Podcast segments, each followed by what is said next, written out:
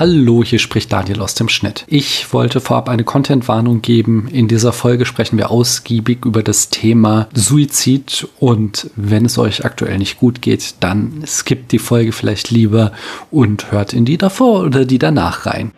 Dieser Podcast wird Ihnen präsentiert von der Elfengewerkschaft. Werden Sie Mitglied der Elfengewerkschaft, damit der alte dicke Mann mit seinem fetten roten Schlitten Sie nicht länger ausbeuten kann. Ich fand ihn nach wie vor grandios. Ich fand ihn am Anfang, in der ersten Szene vor allem, nahezu unerträglich. Stell dir vor, bei dir klingelt's, du machst die Tür auf und jemand kotzt dir auf die Fußmatte. Dann ist nicht das Erste, was du sagst, vielen Dank für dein Feedback. Er macht was Ähnliches, was Tarantino macht, aber auf einem viel höheren Niveau. Das Lied, ich kann das Lied kaum noch hören. Hey, jetzt wirf mich nicht vor den Bus. Du hast dich eben selber vor den Bus geworfen. Das ist mein Recht. Ich habe mich nur dazugelegt. Dieser neoliberale Geist, ja Anfang der Nullerjahre so heftig überall durch die Straßen wehte. Das ist frauenverachtend.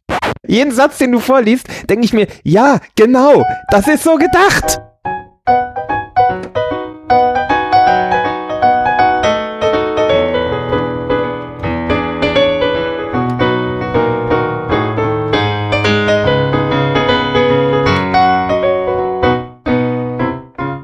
Hallo, hier spricht Daniel. Wir haben mittlerweile Anfang bis Mitte Februar, der Februar ist ja so kurz, da kann man schon Mitte Februar sagen, wir haben die schöne Zeit, kurz bevor jetzt bald Karneval losgeht und alles, ja, obwohl hier in Hessen ist das ja gar nicht mehr so schlimm. Ich habe 10 Jahre in Aachen gelebt, da war es dann schwer, vor die Tür zu gehen in einer gewissen Zeit. Dafür bin ich jetzt auch immer ziemlich enttäuscht, wenn ich mal auf so einem Karnevalsumzug bin, was hier geworfen wird. Weil es hier keine gibt. Hier gibt es Fasching. Hier gibt es doch kein Karneval. Ja, das ist auch, Fasching ist auch so ein Wort, da steckt der Faschist schon ganz tief drin. Ich weiß, andere Etymologie und so, aber es ist trotzdem, da werde ich mich nie dran gewöhnen. Karneval ist es. Anyway, ihr hört schon, ich bin nicht alleine hier, denn das hier ist der Podcast, wo ich mit interessanten Menschen über tolle Filme spreche. Und heute machen wir das auch. Heute besprechen wir einen Film. Ihr habt jetzt eine ganze Menge Vorgeplänkel in den letzten Wochen gehört. Heute geht's wieder so richtig deep in eine Analyse und das mache ich nicht alleine, deswegen frage ich. Hallo, ihr da drüben, wer seid denn ihr? Ja, wer jetzt? Ja, du, wer bist du? Ich bin Christoph vom Sneakpot und das ist? Stefan, auch vom Sneakpot. Sehr schön, damit habt ihr schon gesagt, woher man aus diesem wunderschönen Internet euch kennen könnte. Außerdem natürlich von diesem Podcast und wenn man etwas älter ist, auch vom Cocktailpot, nicht? Und von den zwei Papas und damit habe ich sie alle, oder? Ansonsten habt ihr ja später noch Gelegenheit. Stefan, du wolltest? Ich glaube schon, ja. Ich wollte nur zustimmen. Ah, okay. Wie ich schon sagte, heute sprechen wir über einen Film. Nicht das, wie beim letzten Mal, das 2-Stunden-Kneipengespräch, was ursprünglich mal, also der Abend war viel länger und die Aufnahme war 3,5 Stunden. Ich habe es auf 2 Stunden runtergekürzt.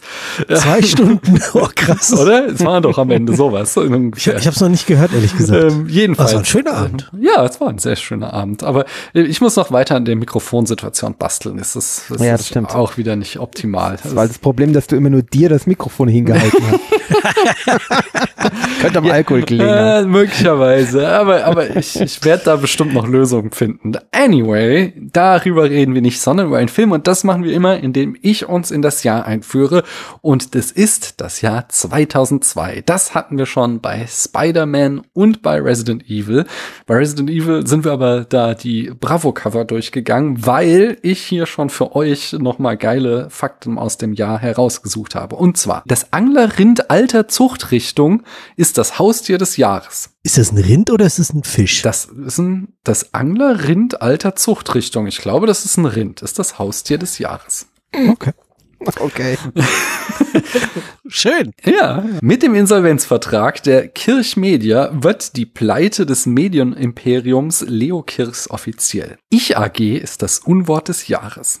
Um gegen die sogenannte Argentinien-Krise, eine seit 1998 andauernde Wirtschaftskrise anzugehen, wertet Argentinien den Pesos gegenüber dem Dollar ab. Das führt zunächst zu Panik an den Märkten und in der Bevölkerung. Doch ab Mitte des Jahres beginnt die Wirtschaft sich schließlich langsam zu erholen. Die Helsinki-Konvention tritt in Kraft. Mit ihr wird die Baltic Marine Environment Protection Commission gegründet. Auch Helsinki Commission oder besonders schön auch Helcom genannt. Sie ist eine zwischenstaatliche Kommission der Ostsee-Anrainer, die für den Schutz der Meeresumwelt im Ostseeraum arbeitet. Ihre Meetings sind seit Ende März 2022 ausgesetzt, wegen des Angriffskriegs durch Russland. Mhm. Klar. Deutschland übernimmt eine führende Rolle beim Ausbau der Polizei in Afghanistan. Nachdem das Land seit seiner Unabhängigkeit 1971 verschiedene Verfassungsformen wie Demokratie, absolute Monarchie und Räterepublik durchlaufen hat, erklärt sich Bahrain zu einer parlamentarischen Monarchie. Deutschland sucht den Superstar geht auf Sendung. Oh, ich habe neulich gehört, jetzt läuft gerade die letzte Staffel und irgendwie Dieter Bohlen redet noch immer richtig viel Bullshit, so dass es sich oder das RTL sich dafür entschuldigen musste. Ja, oh. Ja, er hat irgendeine so hart irgendwie sexuell, sexistisch angegangen, dass die dann irgendwie ein Video auf Instagram gepostet hat, weinend. Hm. Und dann hat die eine Jurorenkollegin von Bohlen irgendein Diss-Rap gegen ihn gemacht und okay. Naja, so geht das weiter. Wow. Ja, genau. Naja, auf MTV läuft The Osbournes an, eine Doku-Soap über die Familie von Ozzy Osbourne. Meine Güte, das habe ich damals auch geguckt. Justin Timberlake und Britney Spears trennen sich. Ben Affleck wird vom People's Magazine zum Sexiest Man Alive gewählt. Das Album Come Away With Me von Norah Jones erscheint und gewinnt 8 Grammys. Gottes Willen. Da wird der Christoph, das hasst der Christoph so sehr. Fahrstuhlmusik. Aber ich finde, 8 Grammys ist auch schon ein bisschen überbewertet. Das ist ganz nett. Kaum. Aber noch krasser finde ich, das Album The Eminem Show wird zu einem der bestverkauften aller Zeiten. Okay, es war auch echt ein gutes Album. Es ist das meistverkaufte Hip-Hop-Album. Es ist auf Platz 42 der ewigen Albumrangliste. Und im 21. Jahrhundert haben sich nur The Fame von Lady Gaga und 21 von Adele besser verkauft. The Fame ist auch ein verdammt gutes Album. Wir wissen jetzt, wie du musikalisch eher einzuordnen bist. Anyway. Ach ja, was ich noch anmerken will für 2002, um das hier ein bisschen zu relativieren, in dem Jahr kam auch Warriors of the World Unite von Manowar raus. Oh. Die Low-Rise-Jeans für Frauen ist der modische Trend des Jahres. The Wire geht auf Sendung und leitet mit der bereits 1999 gestarteten Serie Sopranos das sogenannte Golden Age of Television ein. Der Song Dilemma von Nelly featuring Kelly Rowland erscheint. Bis heute macht sich das Internet über das Video lustig. Rowland beschwert sich, dass Nelly sich nicht bei ihr meldet, aber im Video tippt sie in ihrem Nokia-Handy ihre Nachricht an Nelly statt in eine SMS in eine Excel-Tabelle. Das ist so gut. Im Fernsehen läuft die letzte Staffel von Dawson's Creek, wo wir gleich noch eingehen werden. Ja. Genau. Und Halle Berry gewinnt als erste schwarze Frau den Oscar für die beste Hauptdarstellerin. Bei ihrer Dankesrede ist sie so überwältigt, dass sie vor Tränen kaum sprechen kann. The Rules of Attraction gewann hingegen bei den Golden Schmooze Awards 2002 den Preis für das beste Filmplakat des Jahres. Haben sie den zurechtbekommen? Was sagt ihr? Ich habe keine Ahnung, was die Golden Schmooze Awards sind. Aber man musste schon ein bisschen suchen, um einen Preis zu diesem Film zu finden. Ja, das Filmplakat, ich weiß nicht. Ach, ich finde das schon ganz okay. Das Filmplakat, ich finde, so aus Design-Sicht gibt's Schlechteres. Ja, wir sprechen also über The Rules of Attraction. Erzählt doch mal, wie ihr den Film findet. Oder fangen wir andersrum an. Erzählt doch mal eure Geschichte mit dem Film und dann eine erste Einschätzung, wie ihr ihn findet. Ja, du musst anfangen, weil ich habe ihn von dir gezeigt bekommen. Genau. Ich war 2002 mit meiner damaligen Freundin im Kino. Ich habe keine Ahnung, in welchem Film. Und wir kamen aus dem Film raus um, weiß nicht, wann kommt man so um 10 oder so, ja? 11. Und laufen so durchs Foyer. Das war in Frankfurt, das da an der Eschers, Eschersheimer Landstraße. Ja. Wie heißt das? Metropolis? Heißt ja, Cinestar Metropolis. Ja, genau, das. Und kommen beim Rausgehen an diesem Filmplakat vorbei, was du eben beschrieben hast. Und da fällt es halt mir ins Auge, Rules of Attraction. Und ich hatte halt schon von Bret Easton Ellis Verschiedenes gelesen und war begeistert. Also ich war einfach ein Fan seiner Literatur und fand auch American Psycho super und hatte mich auch geprägt in gewisser Weise, also filmisch geprägt. Sehe dieses Plakat und sehe halt dass der nur einmal läuft oder heute anlief oder irgendwie sowas. Ja, es war auf jeden Fall so für mich so, okay, der läuft jetzt, also in einer halben Stunde oder so. Ja? Und ich habe mir gedacht so, okay, ich habe keine Ahnung, ob er nächste Woche noch läuft, und er lief dann auch nicht mehr. Also er lief tatsächlich nur, also es war die Chance, ich musste ihn jetzt sehen, und ich habe damals zu meiner damaligen Freundin gesagt so, wir müssen jetzt in diesen Film noch gehen. Und das haben wir dann auch gemacht. Und haben uns den Film dann praktisch direkt im Anschluss, sind wir gleich im Kino geblieben und haben uns den Film dann noch angeschaut. Und ich habe es nicht bereut. Eben, sowohl weil er mir gefallen hat und auch weil er dann nicht mehr lief danach. Und Sie? Ich überlege gerade, ich habe sie damals immer genervt mit so einer, ich frage mich gerade, ob aus diesem Film, ich habe sie früher immer genervt mit so einem Bret Easton Ellis Zitat. Nee, das ist aber nicht aus dem Film, das ist aus irgendeinem anderen. Ich weiß es nicht mehr, keine Ahnung. Weiß ich auch nicht mehr, ob sie ihn toll fand. Ich bezweifle es. Das ist, glaube ich, nicht so ihre Art Film gewesen. Ja. Okay. Und du, Stefan? Ja, und der lief übrigens, das habe ich gestern in unserer anderen Sendung, habe ich ja irgendwie alte Sneaks durchgeschaut. Der lief am 23.04.2002 in der Sneak im MTZ. Also wir hätten die Chance gehabt, den als Sneak-Film zu haben. Mhm. Mist, haben wir nicht. Also Mist, haben wir nicht gesehen. Nee. Ja, ich habe dann irgendwann den Stefan damit angefixt. Habe ihm irgendwann den aufgetragen, den Film zu sehen oder... Nee, wir haben ihn zusammen geguckt, und ich hatte da eben das große Glück, dass Christoph neben mir saß und mir schon so diese kleinen Clues, die du erst beim 3., 4. oder 15. Mal siehst und sehen kannst. Ja, oder wenn du halt ein bisschen mehr Traditionelles gelesen oder konsumiert hast. Gell? Genau. Ja. So, du kanntest dich halt in dieser Welt aus, aber auch eben so, ach, guck mal hier, da hinten läuft der Lehrer oder da ist das, und achte mal drauf, jetzt der erste Satz, der fängt mitten im Satz an. Genauso wie der letzte mitten im Satz aufhört, und wie das Buch ja, ich weiß nicht, ob das Buch, aber es gibt ja das eine oder andere Bret Easton Ellis Buch, was mit dem Satz anfängt und aufhört, beziehungsweise auch Kapitel, die einfach aufhören. Glaube ich, bei dem Buch tatsächlich auch genauso. Genau. Wenn ich mich recht erinnere. Und dann haben wir den öfter zusammen gesehen. Also ich weiß, als wir in Lacanau im Urlaub waren mit einem gemeinsamen Freund, da haben wir den, glaube ich, 2 oder 3 Mal geschaut und eben auch da so, für mein Gefühl halt noch tiefer so eingestiegen, was man eben, wenn man die Hauptstory kennt, wenn man weiß, was passiert, wenn man den fast mitsprechen kann und dann eben nur noch in den Hintergrund guckt und schaut, was da so noch alles so drumrum passiert. Mhm.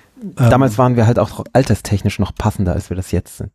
Also ja. Mittlerweile sind wir dem Alter des Films halt ziemlich entwachsen oder dem Alter der Darsteller in dem Film. Hm. Ja, aber wie findet ihr ihn denn heutzutage? Ich fand ihn nach wie vor grandios, aber mich hat's halt direkt wieder zurück in diese Zeit, in dieses, wir fahren gemeinsam in den Surfurlaub und wir haben einfach, weil wir vielleicht nicht ganz so intensiv studiert haben wie andere Leute, auch viel Zeit gehabt, die man miteinander vertrödeln konnte, wo man dann auch so Filme mal öfter gucken konnte. Und wir haben immer noch intensiver studiert als die dort Dargestellten. Ja, aber wir mussten immerhin samstags nicht hin. Doch, es gab auch Zeiten, wo wir samstags da waren. Aber nicht lange, vielleicht ein halbes Jahr oder so. Aber ja, also so, es hat mich direkt in die Zeit zurückgeworfen und mir hat er auch jetzt gut gefallen. Was mich genervt hat, war das Rauchen, aber sonst hat er mich genauso gehabt wie damals, muss ich sagen. Okay, du bist so ein bisschen wie so die Amazon-Inhaltswarnung, die immer so Gewalt, Sex, ungehobelte Sprache Tabak und Rauchen. Ich hätte jetzt nicht gedacht, dass das Rauchen das Schlimmste an diesem Film ist, aber ja gut. Nee, es war das Einzige, was mich irritiert hat. Das ist schlimmer, oder? Natürlich auf ist das schlimmer, aber noch. Ja, okay. Aber das hat mich halt so irritiert jetzt beim Wiederschauen. Das ist mir zum Beispiel damals gar nicht aufgefallen, weil klar, weiß ich nicht, 2002 bis 8 oder wann, als wir den Film dauernd geguckt haben, da wurde halt überall noch geraucht und man ist irgendwie, weiß nicht, ins Badcafé gegangen. 2002, das war ja, da hatte ich ja auch gerade angefangen zu studieren, da gab es bei uns in Aachen an der Uni noch an den Türen der Vorlesungssäle fest montierte Aschenbecher, dass die Leute ihre Kippe ausdrücken durften, weil das war so quasi ganz neu, dass man im Hörsaal nicht mehr rauchen durfte. Ja. Und du bist aus dem Hörsaal rausgegangen und bist halt wie eine gegen eine Genau, weil alle auch immer so fürchterlich. Ja, irre. Ja, und dann fällt es einem halt nicht auf, wenn im Film eine raucht, weil es einfach cool ist und dazugehört. Aber heutzutage nicht so geil. Also mir ist es immer noch nicht aufgefallen. Aber ja, es stimmt, die Zeiten sind da anders geworden. Also ich finde auch, vieles, was mich damals begeistert hat, gerade filmisch, begeistert mich immer noch. Ich finde, der macht immer noch ganz vieles sehr richtig. Zum Inhalt werden wir sicher auch noch drüber reden. Da ist halt vieles, ist halt Bret Easton Ellis, gell? Also da ist halt die Frage, ob man das dem Film vorwerfen kann, wenn er das halt so wiedergibt, wie Bret Easton Ellis sich das gedacht hat und wie er es geschrieben hat. Das ist halt, also würde ich dann im Film eher vorwerfen, wenn er halt Bret Easton Ellis da irgendwie sauber wäscht. Ist es halt nicht. Also und so ist es halt auch nicht gemeint. Auch in all seiner drastischen Darstellung. Ne? Ja, zum Inhalt, ist, klar, ich meine, das sind keine sympathischen Menschen, die da dargestellt sind. Zu einem großen Teil oder zum eigentlich Hauptteil fast ausschließlich.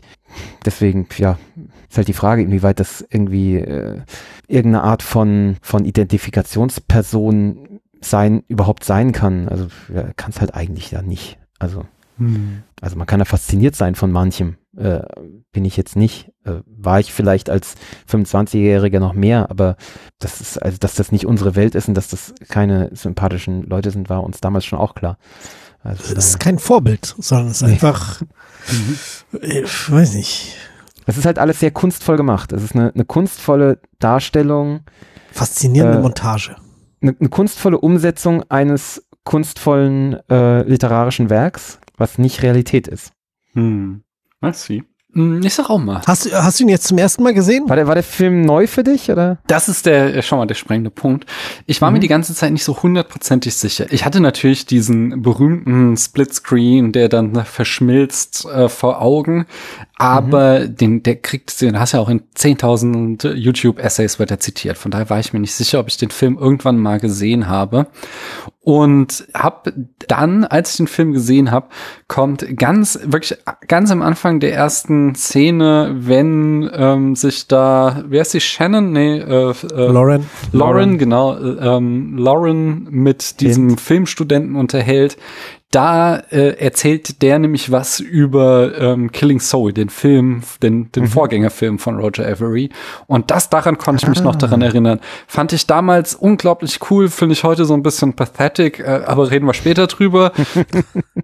Das ist so, und an diesem Moment habe ich festgestellt, okay, du hast den tatsächlich schon mal gesehen, aber ich hatte den eigentlich komplett vergessen. Also ich hätte dir nichts mehr sagen können, was in diesem Film vorkommt, außer diesem Splitscreen, den man halt schon tausendmal gesehen hat. Von daher hat er auf mich halt nicht so den Eindruck hinterlassen wie auf euch offensichtlich.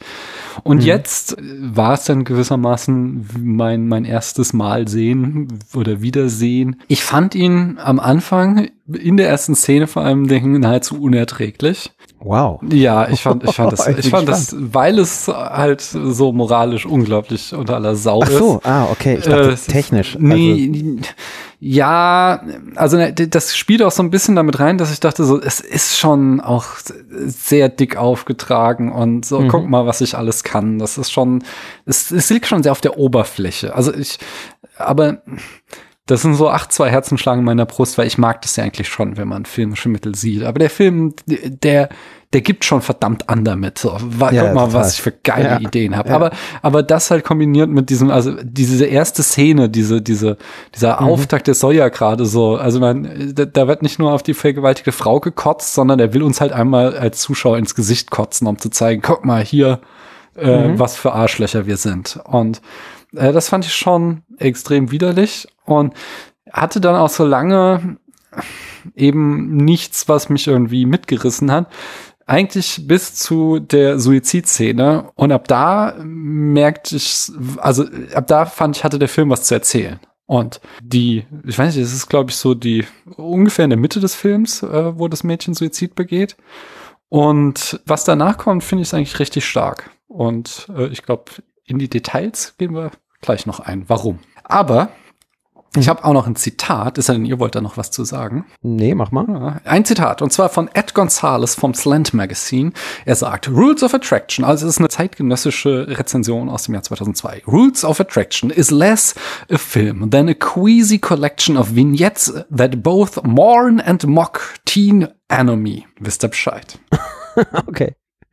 Ich bringe die Eckdaten. Wie ich schon sagte, der Film stammt aus dem Jahr 2002 und Regie führte Roger Avery. Dessen Filmografie ist gar nicht mal so groß. Der hat als Regisseur 1993 sein Debüt gehabt mit Killing Zoe, hat 1995 Mr. Stitch, einen Fernsehfilm, gemacht, 2002 Regeln des Spiels und 2004 Clitorati, und danach wirklich nur noch so Kleinstprojekte und mal einzelne Folgen in Serien und sowas. Ich glaube, Clitorati kam nie raus, oder? Okay, das habe ich jetzt nur aus der IMDb, da war der aufgeführt. Ja, man kommt jedenfalls nicht dran. Ich meine, der ist rausgekommen irgendwie. Ist der raus? Ja, Clitorati ist ja die Victor-Reise nach Europa, gell? Das ist ja im Endeffekt der Langfilm zu dieser, okay, zu dieser Montage. Das haben wir doch im Urlaub gelesen, Europa, das Buch. Oder also ich jedenfalls in irgendeinem Urlaub gemeinsam. Nee, wir haben Glamorama gelesen. Das ist ja auch wieder Victor, aber ein paar Jahre später. Ah, okay. Wo Victor dann Terrorist ist. Oh, klar, glaube ich auch. Ja. Ja, aber da kommen wir später dazu, zu den ganzen Querverweisen. Der war da noch im Gefängnis, deswegen hat er aufgehört. Der Avery, gell? Ja. Echt? War im Gefängnis? Ja, genau. Ja, der hat einen Autounfall verursacht und irgendwie einen Freund überfahren, der gerade verheiratet war. Oh, okay, krass. Ja, also, das habe ich nicht mitgekriegt. Ich habe nur, also was halt so sein großer Ruf und zugleich auch so wahrscheinlich ein bisschen was war, woran er gelitten hat und darunter immer irgendwie sich dran messen musste und so seine Karriere gelitten hat, ist, dass er halt das Drehbuch zusammen mit Tarantino zu Pulp Fiction geschrieben hat. Beziehungsweise es ist halt hoch umstritten, wie groß sein Anteil war. Er sagte, er hätte das zusammen mit Tarantino geschrieben, während Tarantino in einem Interview sagte, dass er die Geschichte The Gold Watch aus Pulp Fiction hätte Avery als ein eigenständiges Drehbuch geschrieben, das quasi ein Langfilm hätte sein sollen, und Tarantino habe diese dann adaptiert, so wie er halt auch Romane adaptiert, und deswegen wäre ja Averys Einfluss auf den Film sehr, sehr gering. Das zeigte sich dann vor allem auch sehr arschig von Tarantino bei also die haben ja für das Drehbuch in Cannes gewonnen, sie haben die Golden Globes gewonnen und die Oscars, und bei den Golden Globes war Tarantino halt allein und hat Avery noch nicht mal erwähnt, sondern hat nur so getan, als wäre das alles sein Ruhm. Bei den Oscars wiederum war Avery, ja, dann wurde er mit ausgezeichnet, und irgendwie, ich habe da noch so ein Interview mit Avery gehört zu deren Beziehung, da gab er sich versöhnlich, sagte so, ja, sie waren mal beste Kumpels und haben sich dann auseinandergelebt, und wenn sie sich jetzt sehen, dann sind sie freundschaftlich miteinander, aber hätten jetzt irgendwie nichts Großartiges mehr. Ja, von daher, irgendwie ist da viel auch schief gelaufen. Er hat nämlich auch, wenn man in seine Drehbuch Vita guckt, hat er auch Hintergrunddialoge für Resident Dogs geschrieben. Also er hat da, glaube ich, was im Radio erzählt wird, hat er geschrieben. Er hat auch bei True Romance mitgeschrieben und dann später 2006 noch Silent Hill, Die Legende von Beowulf 2007, das ist doch hier auch wieder dieser CGI-Film von Robert Zemeckis. Ja, das ist genau. Diese CGI-Geschichten. Gar nicht mal so gut. Gar nicht mal so gut, ja, genau. Ja, und 2012 noch 13, Die Verschwörung. Also eine Fernsehserie, da hatte mehrere Episoden zugeschrieben. Ja, also so richtig erfolgreich war er entsprechend nicht. Und dieser Silent Hill-Film war ganz gut eigentlich. Okay. Habe ich ganz gut in Erinnerung. Habe ich nicht gesehen. Ja, und dann, genau, das sagtest du schon, der Film basiert aber auf einem Roman von Bret Easton Ellis. Den könnte man kennen zum Beispiel, weil er auch das Buch American Psycho geschrieben hat oder Less Than Zero, die auch beide verfilmt wurden. Er hat ja danach noch eine ganze Reihe Bücher geschrieben, aber die wurden alle nicht verfilmt, oder habe ich da oder jedenfalls nicht in irgendeiner Weise sonderlich erfolgreich, wenn es gemacht wurde, oder? Ja, wie gesagt, Clitorati wurde oder hat er verfilmt. Das ist dann auch ein Buch von Bret Easton Ellis gewesen? Nee, ist es nicht. Du hast recht. Clitorati sollte im Endeffekt die Brücke sein zu Glamorama. Also Glamorama ist ein sehr gutes Buch von ihm, wo mehrere Figuren aus Rules of Attraction auftreten, was später spielt, und Clitorati sollte, glaube ich, so der Weg dahin sein. Und Glamorama sollte auch, ich glaube, auch von Avery verfilmt werden, aber das hat er nie gemacht. Ich glaube, es gibt noch irgendeine Bret Easton Ellis-Verfilmung. Ich komme gerade nicht drauf, welche, aber irgendeine gibt's noch. Naja, egal. Ja, nee, und die späteren, die eignen sich halt auch nicht so gut, gell? Also Lunar Park ist halt auch schon so extrem autobiografisch, da ist ja auch, oder ist ja so halb autobiografisch, so, wo Autobiografie mit Fiktion verwurstelt ist. Es ist halt auch schwer zu verfilmen, also da müsste halt irgendjemand, müsste dann Bret Easton Ellis spielen, das ist halt die Frage, inwieweit das gut ist. Und das aktuelle Buch, was jetzt gerade rausgekommen ist, genau das Gleiche, gell? Also noch schlimmer im Endeffekt. Das ist ja schon richtig autobiografisch oder scheinautobiografisch. Und ich finde auch gar nicht mal so gut. Aber vielleicht wird es noch besser. Ich bin noch nicht fertig. Okay. Aber, ja. Das ist doch jetzt erst vor ein paar Tagen rausgekommen, oder? Nee, vielleicht so vor 2 Wochen oder so. 2, 3 ja, oder sowas. Ja, Mitte Januar. Ja. Aber das basiert irgendwie auf einem Podcast von ihm, habe ich jetzt irgendwo gelesen. Echt? Dass er einen Podcast macht, irgendwie bei Patreon oder so. Genau, das habe ich auch gehört. Da das Buch wohl komplett vorgelesen hat. Okay. Das habe ich nicht. Ich weiß nur, dass er auch so ein Interview-Podcast, also er führt auch mit echt prominenten Leuten teilweise Interviews. Ich glaube zum Beispiel Tarantino war da auch schon mal. Produktion führte Craig Shapiro, den kennt man vor allem, weil er viel mit Catherine Bigelow zusammenarbeitet. Er hat The Hurt Locker produziert und war Executive Producer bei Zero Dark Thirty und Detroit. Die Kamera führte Robert Brinkmann. Und Metal Lords hat er produziert. Bitte was? Metal Lords? Metal Lords, okay, einer unserer Lieblingsfilme vom vergangenen Jahr. Oh, hast was verpasst. Okay. Super. Das ist wirklich ein guter Film. Ein richtig toller Film. Na dann. Ja. Kamera führte Robert Brinkmann, den könnte man kennen von 1996 Cable Guy oder 2006 Kings of Rock Tenacious D. Da haben wir die Rock-Verbindung. Außerdem sollte man nicht unerwähnt lassen, dass er auch 2011 Beverly Hills Chihuahua 2 gedreht hat. Den Einser haben wir, glaube ich, in der Sneak gesehen. Ich glaube auch, ja. War der nicht mit DJ Bobo? War da nicht irgendwas mit DJ Bobo? Ach nee, DJ Bobo hat den Titelsong dazu gehabt. Oh, ja, dieses Chihuahua, ja. Oh, fies, ja. Nee, der hat aber auch einen Chihuahua gesprochen, glaube ich. Das war schlimm. Jedenfalls, Musik. Die stammt von Tom and Andy. Die haben auch schon 1993 zu Killing Zoe die Musik gemacht. Und sie werden mir in der Zukunft noch über den Weg laufen, denn 2010 machten sie die Musik zu Resident Evil Afterlife und 2012 zu Resident Evil Retribution. Da bin ich sehr gespannt. In der Besetzung. Und die Besetzung, die ist ja schon durchaus spannend, weil da haben wir dieses Phänomen, dass Roger Avery lauter so Serienstars besetzt hat, aber vor allem aus so Heile-Welt-Serien. Zum Beispiel James van der Beek, der spielt Sean Bateman und der ist halt bekannt von 1998 bis 2003 aus Dawson's Creek. Und ich habe das nie gesehen, aber er ist Dawson, oder? Ja, klar. Klar, du hast nie Dawson's Creek gesehen? Ich habe nie Dawson's Creek gesehen. Welchem Stein hast du auch nicht? Nein, auch in der Zeit war mir das schon viel zu uncool. Da habe ich schon hippen Scheiß geguckt. Nicht? Da habe ich Sopranos geguckt. Ja, natürlich, aber du hattest doch wahrscheinlich eine Freundin und die hat doch wahrscheinlich das geguckt, oder? In der Zeit? Doch, stimmt. Ja. Anfangs hatte ich noch eine Freundin, aber nee. Das hab ich nicht. Also, Gott. Das ist an mir voll vorbeigegangen. Dann sag bloß, du hast auch nicht OC California gesehen. Auch das nicht. Das war doch noch später, oder? Genau sowas. Ja, genau. Das ist das, womit man von seiner Freundin danach gequält wurde. Also 5 Jahre später. Du reproduzierst ja jetzt schon Geschlechterklischees, möchte ich nochmal betonen. Nein, ich erzähle nur aus meiner Vergangenheit. Erzähl den Schwank aus seiner Jugend. Jedenfalls, jedenfalls. James van der Beek, ich finde das ja schon ziemlich clever, dass ihr also dieses Sunnyboy-Image von ihm gewaltig durchbrochen wird.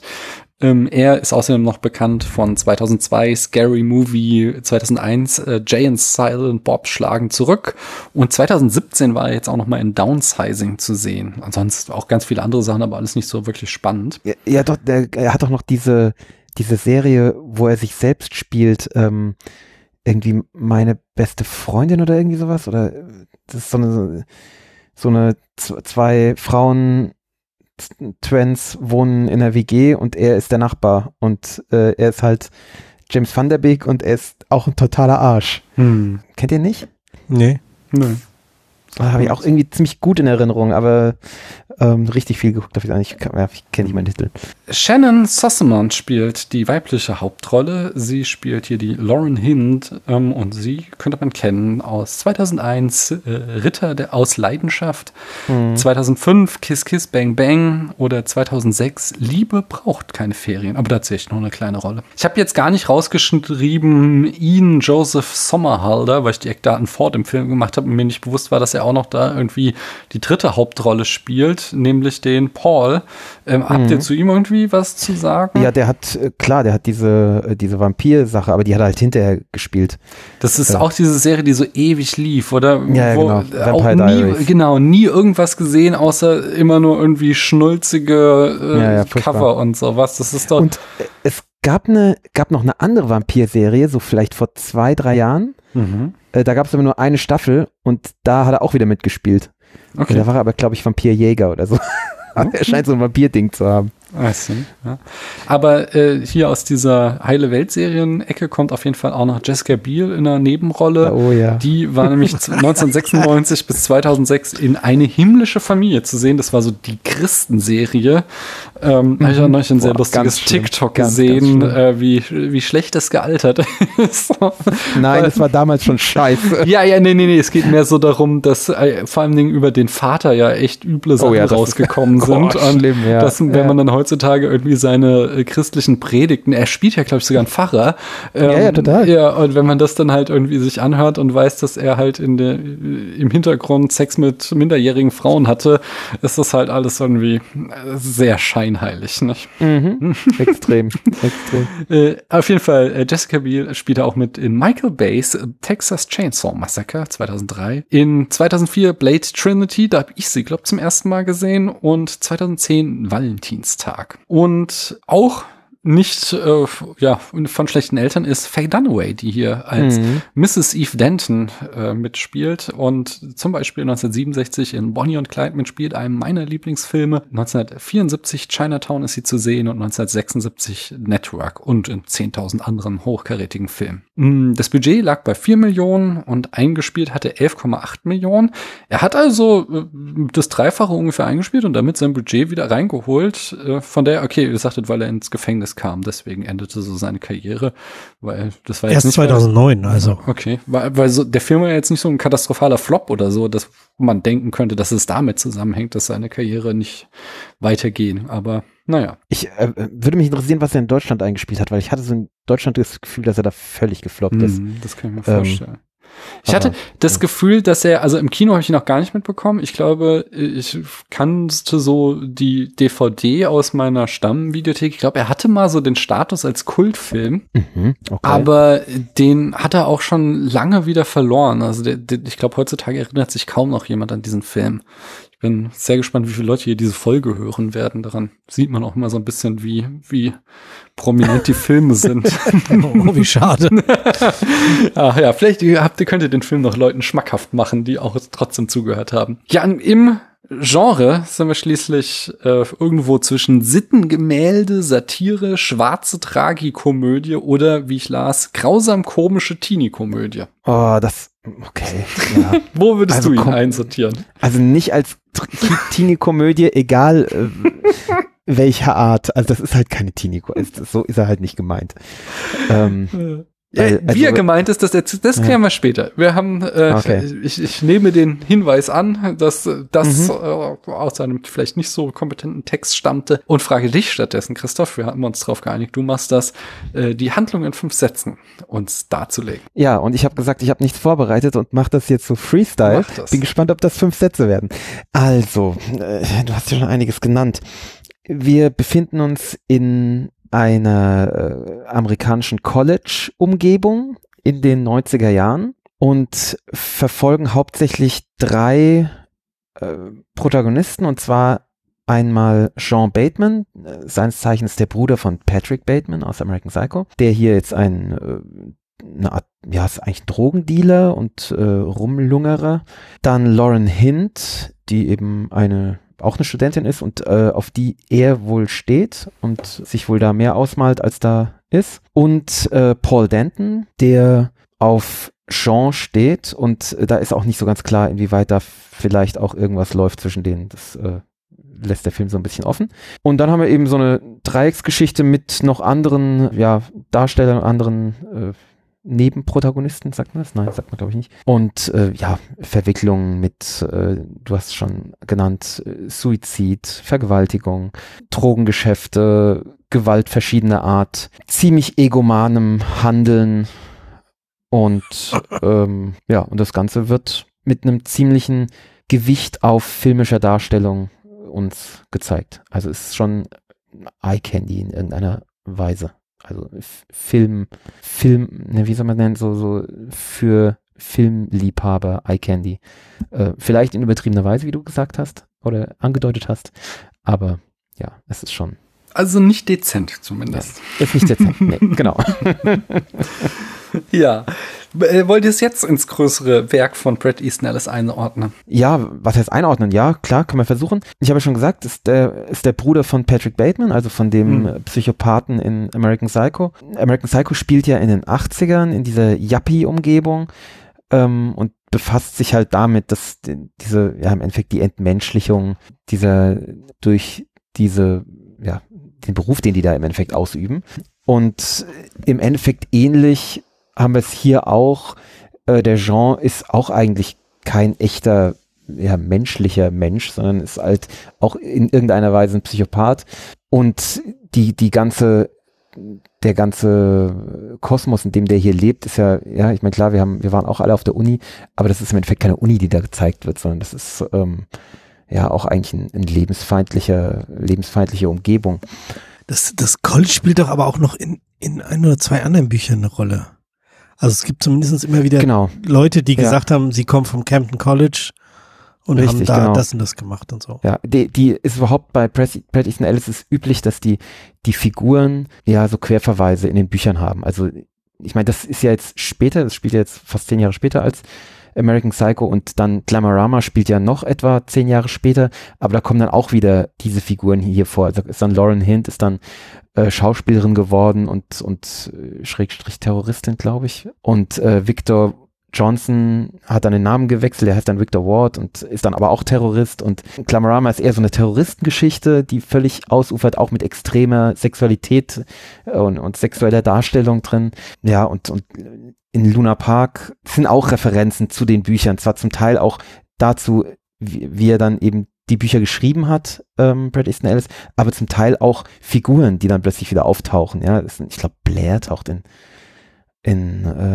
aber das ist jetzt dünnes Eis, weiß ich nicht mehr genau. Es ist ein bisschen her, dass ich das gelesen habe. Aber ja, bei Bret Easton Ellis ist immer alles miteinander verwoben und damals halt die Figuren und die Geschichten und mittlerweile eben auch sein Leben noch mit rein. Das muss man nicht gut finden. Ich finde das nicht gut. Aber ja, das ist typisch für Bret Easton Ellis, dass alles miteinander verwoben ist. Okay. Es gibt wohl Gerüchte, dass sie sogar hier während Regeln des Spiels auch einige Szenen gedreht haben mit einem Patrick Bateman. Ja, nicht irgendeiner, gell? Nee, sie wollten Christian Bale haben, aber der hat gesagt, nö, möchte ich nicht. Und dann haben sie es mit Caspar Van Dien. Genau. Ja, haben sie nicht erst dann noch Bret Easton Ellis gefragt, ob er es macht? Nachdem, echt? Ja, ich glaube, Bale hatte abgesagt und dann haben sie versucht, den Autor selbst zu kriegen und der hat aber auch gesagt, nee, keine gute Idee und dann haben sie es mit Caspar Van Dien gemacht, genau, mit Private Rico, was ich gern gesehen hätte, also, weil das ist auch wäre einfach auch ein guter Patrick Bateman gewesen, aber ja, es ist nicht nötig, die Szene wirklich, also und eigentlich ist ja dann auch rausgeschnitten worden. Also, genau, eigentlich ist es auch cooler und besser, dass der hier so ein Phantom ist, der eben nicht stattfindet. Ja, nur im Kopf von Paul. Genau, ja. Wieso? Kommt da Patrick Bateman im Kopf von Paul vor? Naja, weil der wird ja angerufen irgendwie, oder er hat irgendwie, es geht ja irgendwie um ein Telefonat. Paul ruft ihn an und er geht ans Telefon, sagt Hi und Paul sagt Hi und ja, wer bist du? Bist du Patrick? Wer ist denn Patrick? Hier ist Paul. Genau, und er ist halt eifersüchtig. Paul ist dann eifersüchtig und denkt halt, dass irgendwas mit einem Patrick laufen würde. Nein, jetzt habe ich das auch verstanden. Und das ist der einzige Hinweis in dem Film auf Patrick Bateman. Ja, dann lass uns mal ins filmische Erzählen reinspringen und zwar gerne in die erste Szene. Stefan, magst du uns vielleicht mal erzählen, wie die erste Szene, was wir da zu sehen bekommen? Diese ersten 3 Szenen, also 3 Geschichten, genau. Es ist, oder, also das würde ich alles als eine Szene auffassen, weil ein Rangierbahnhof. Ja. Ein filmischer Rangierbahnhof. Ja, genau. Ja, es fängt an quasi mit der Weltuntergangsparty, heißt die, glaube ich. Mhm. Und hier sehen wir die quasi 3 Hauptdarsteller nacheinander vorgestellt in eben kurzen Szenen. Wir fangen mit Lauren an, die sich irgendwie vorgenommen hat, an dem Abend ihre Jungfräulichkeit zu verlieren und also eigentlich wollte sie was mit Victor haben, der irgendwie aus Europa zurück ist. Und dann, ich werde so ausschweifen. Jedenfalls schmeißt sie sich dann in irgendeinen Filmstudenten an und wird dann ohnmächtig und dann vergewaltigt sie halt irgendeinen Typ aus der Stadt und kotzt auf sie drauf. Und dann kommt eben dieser filmische Effekt, dass der Film oder diese Szenen wieder rückwärts laufen, aber es sind halt eben nicht die gleichen Szenen, die wir gerade gesehen haben, sondern andere Einstellungen der Szenen, beziehungsweise die Kamera bewegt sich auch einfach anders rückwärts weiter, also man verfolgt rückwärts dann nicht Lauren, sondern andere Leute, die Treppe, ja, das Fass oder die andere Leute, die Treppe runterlaufen und so weiter. In der nächsten Szene kommt Paul, ich habe schon wieder vergessen, was Paul am Anfang macht. Also Paul unterhält sich, er baggert so einen anderen Typen an und kriegt dann auf die Fresse. Oh ja. Ach, nee, ich bin nicht schwul und haut ihm auf die Fresse.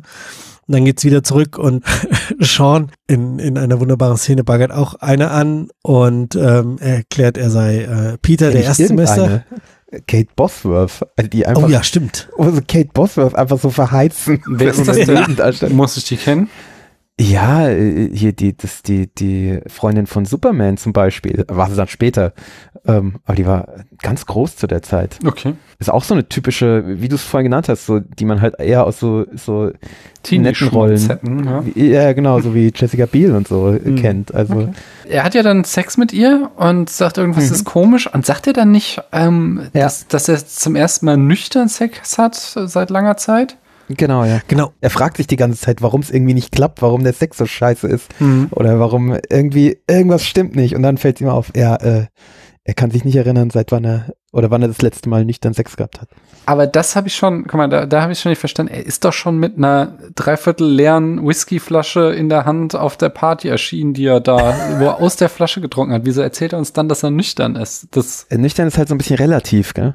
Also in Bezug auf andere Drogen, meinst du? Vielleicht hat er nichts anderes eingeworfen, ja. Okay.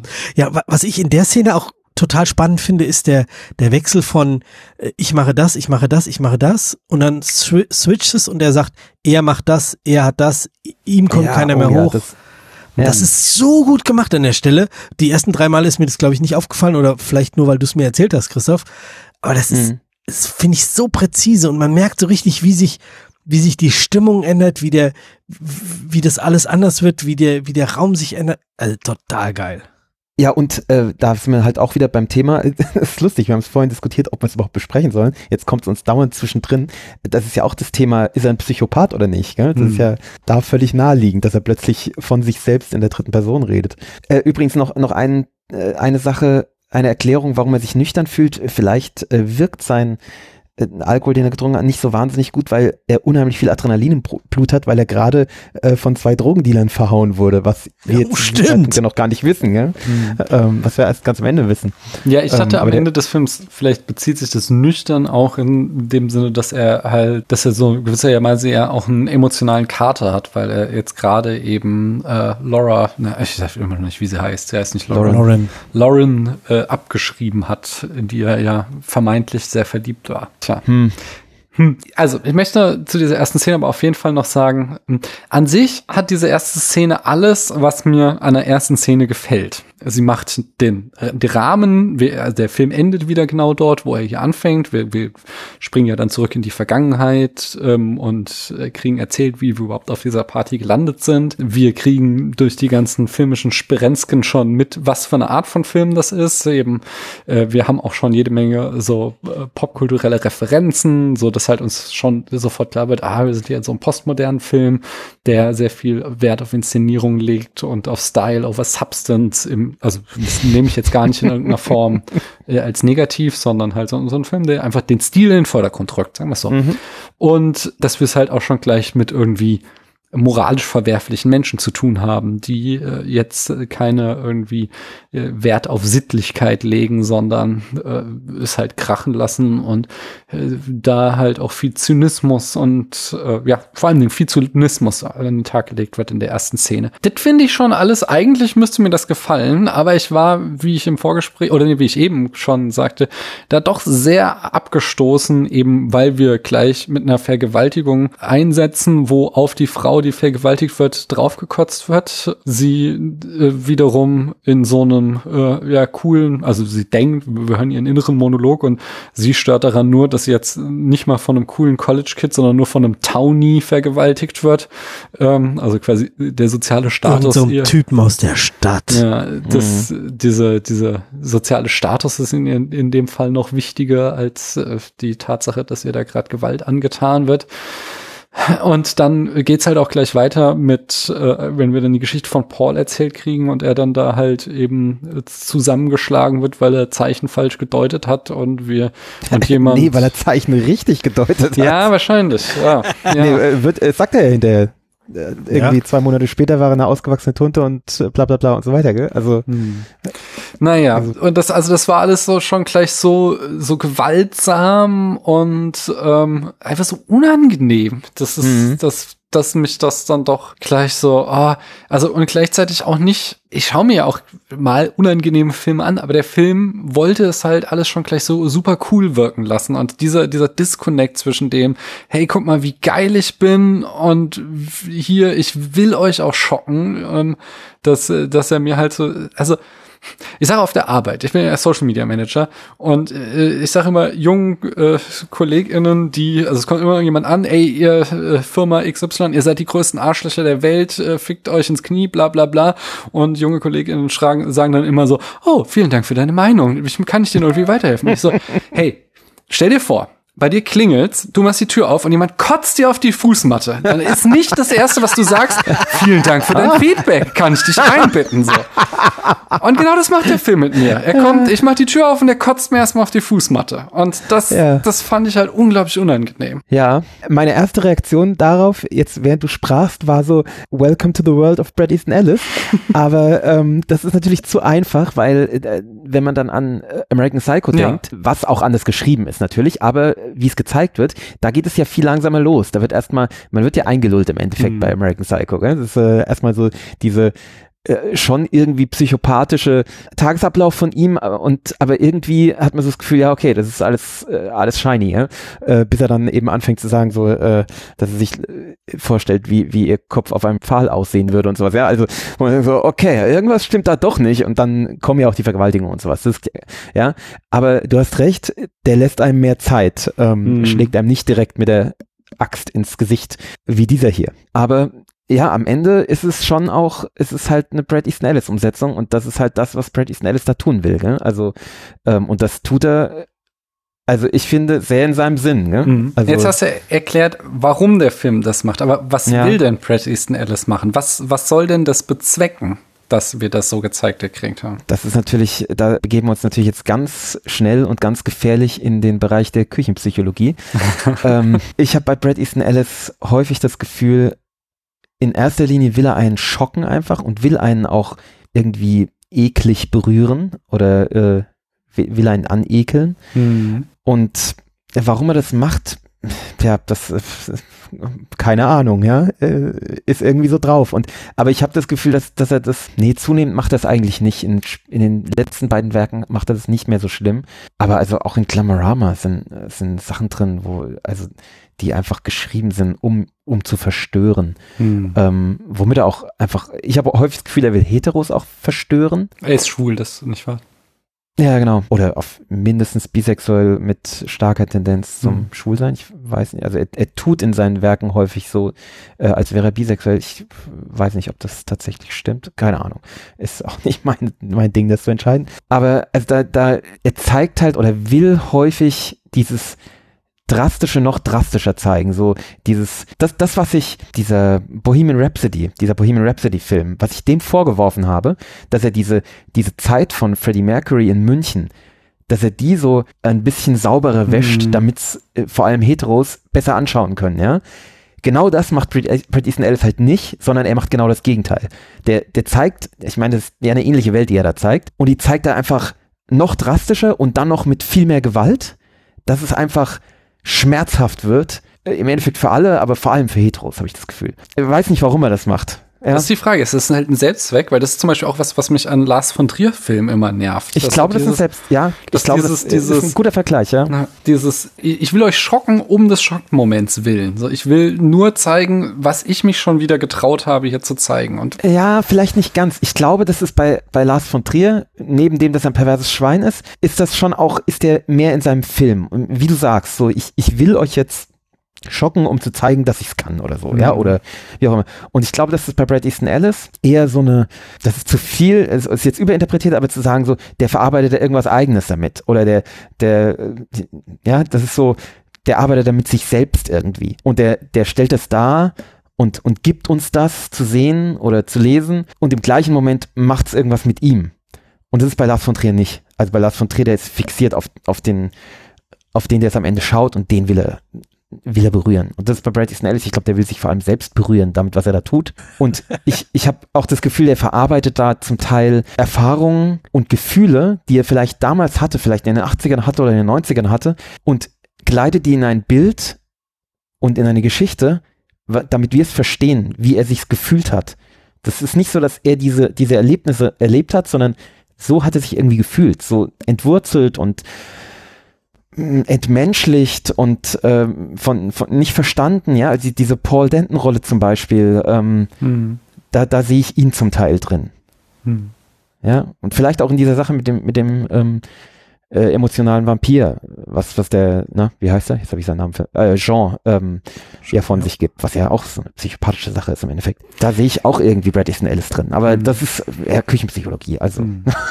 Also das mit diesem unverstanden Fühlen, ich glaube, da kommen wir auch später nochmal, da möchte ich nochmal drauf zurück, weil das dann am Ende, wie gesagt, dieser Teile, die mir dann doch auch wieder gut gefallen haben.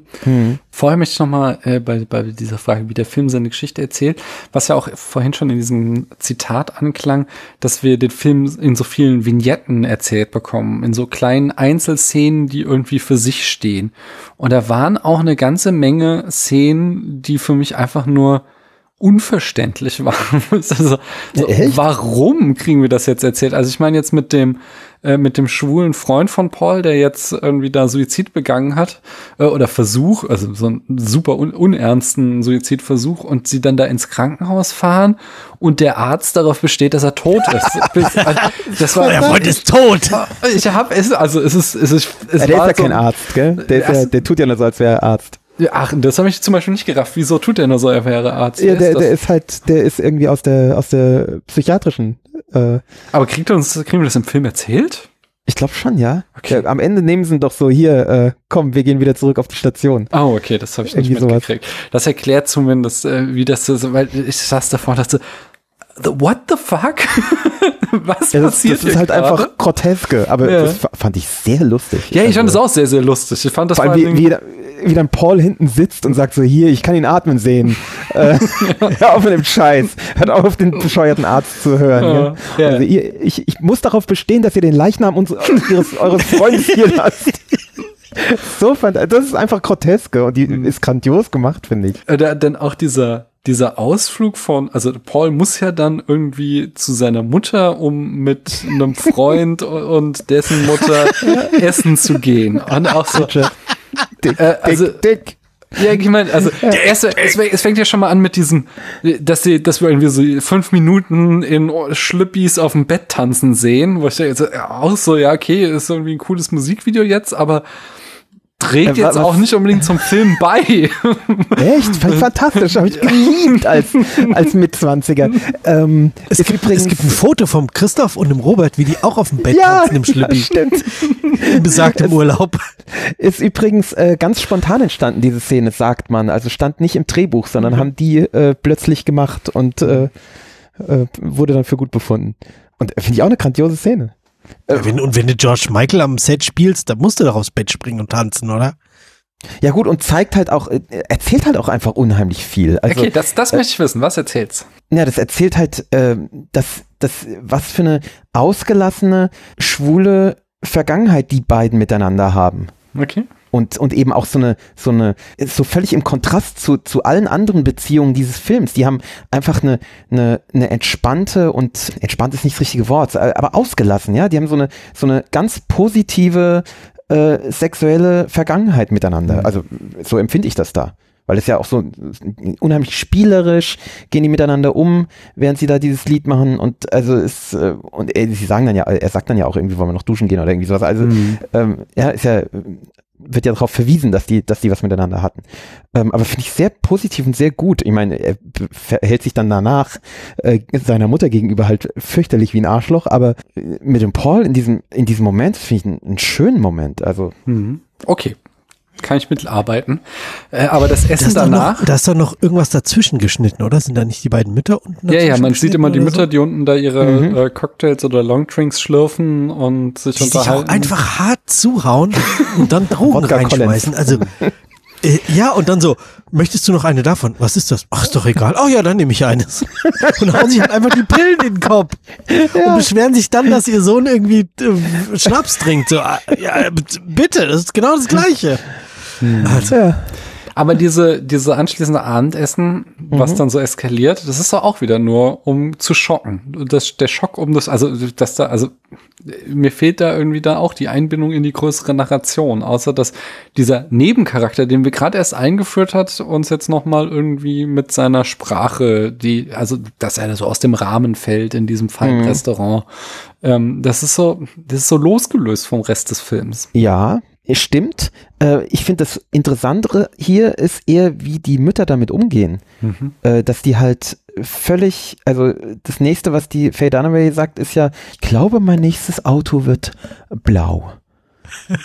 So reagiert die auf, der ist gerade rausgestürmt und hat zu allen gesagt, fickt euch alle vielmals. Ja, und fick du dich, Sunny Boy, und fick du dich und fick du dich. Also, und sie sagt, ich glaube, mein nächstes Auto wird blau. Was halt einfach, ja, auch wieder zeigt, dass die sind halt nicht mehr an der Realität oder an irgendwas dran, sondern ist halt, da ist alles völlig verschoben und die haben auch keine echte Beziehung mehr miteinander. Also die Mutter, Sohn und also entwurzelt halt. Entwurzelt und entmenschlicht und ja, irgendwie auf Drogen und eben nicht nur die Kindergeneration, sondern eben auch schon die Mütter, wie der Stefan gerade gesagt hat. Also. Ja, okay. Dann würde ich zur Inszenierung kommen. Und zwar eigentlich nur, also wir haben, wie wir schon sagten, die erste Szene wird zweimal zurückgespult, aber halt, also die Zeit zurückgespult, nicht die Bilder. Und wir sehen sie aus anderen Perspektiven. Wir haben den auch schon von mir erwähnten Splitscreen, der zusammenschmilzt. Wir haben später, glaube ich, noch einen Splitscreen.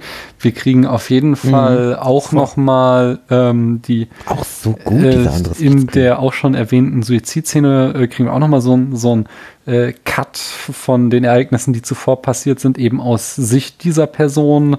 Dann kriegen wir vor allem auch nochmal diesen Europareise innerhalb von 3 Minuten oder so in einer rasanten Inszenierung erzählt. Also der Film, der geizt nicht mit Einfällen, wie man filmische Konventionen aller Schnitt gegen Schnitt totale durchbrechen könnte. Ist es jetzt reiner Selbstzweck, dass er halt einfach zeigen will, guck mal, wie geil wir sind, was wir alles können? Oder glaubt ihr, dass das irgendwas auch beiträgt zu der Erzählung? Ich möchte nochmal betonen, wenn es reiner Selbstzweck wäre, würde mich das in keinster Weise stören. Also das ist so, finde ich, immer so ein Panne-Vorwurf, wie jetzt zum Beispiel an Memento, Memento, wenn man den Film vorwärts erzählen würde, wäre das voll der langweilige Thriller. Ja, aber er ist halt rückwärts erzählt. So, das ist halt gerade die geile Idee gewesen, so, und hat halt vorher noch keiner gemacht, jedenfalls irgendwie nicht im Mainstream-Kino, und das war halt schon großartig. Oder bei, keine Ahnung, irgendwelche One-Take-Filme, wo ich sage so, ja, ist natürlich eine Spielerei, aber es ist halt eine geile Spielerei, und deswegen würde ich jetzt nicht als Vorwurf sehen, aber ist es nur eine Spielerei oder trägt es irgendwas zur Handlung bei? Also ich finde, es trägt sehr viel zur Handlung bei, denn es geht ja auch in dem Film darum, dass die der Realität irgendwie entschwinden, indem sie sich die ganze Zeit zudröhnen mit allem Möglichen, ja, mit Alkohol, mit Drogen, mit Sex, mit Gewalt, mit verschiedenen Drogen, was ich natürlich als Zuschauer nicht mache, aber der Film macht das mit mir. Der Film überfrachtet mich mit so filmischen Eindrücken, die so ja, so aufpoppen in meinem Hirn. Ja, der zeigt dir hier diese Victor-Reise in Europa, diese Sache am Anfang, der andere Splitscreen, der toll ist, finde ich, weil da eher so dargestellt wird, gleiche Szene und wie der eine stellt sich's vor und die andere Szene ist, wie es wirklich passiert ist. Oder ist es vielleicht genau andersrum? Ja, wir wissen es nicht genau. Es wird nicht aufgelöst. Das genau, es wird nicht aufgelöst. Es könnte genauso sein, dass die wirklich ein schwules Paar sind und der Jean lässt das nicht zu in seinem Hirn oder so. Insbesondere, weil es die Szene halt erst am nächsten Morgen wieder auflöst. Genau. Also es ist halt nicht richtig, so, dass der am Abend geht, sondern der geht am nächsten Morgen. No. Ja. Die Szene wird eigentlich erst so aufgelöst, dass es nur eine Vorstellung war mit diesem Kissen und so. Und dann ist aber die nächste Szene, wie du sagtest, also ist so doppelt aufgelöst. Und dann, ja, dann die Sache mit der Schneeflocke, die damals ein echt teurer Effekt war, die auch einfach nur Eye Candy ist, ja, diese Schneeflocke, die vom Himmel fällt und dann zu einer Träne zerläuft auf dem Gesicht von Jean. Und vieles anderes ist halt so ein Rausch der cineastischen Darstellung, die halt dann bei mir als Zuschauer auch einen Rausch verursacht. Also so einen cineastischen Rausch halt, und dadurch verstehe ich, wie die sich fühlen, eben dauerberauscht durch allen möglichen Shit, der auf sie einströmt. Und das ist ja auch das, was du vorhin über Bret Easton Ellis gesagt hast, eben zu zeigen oder zu schreiben, eben nicht um eine Geschichte zu erzählen, sondern um jemanden ein Gefühl zu geben.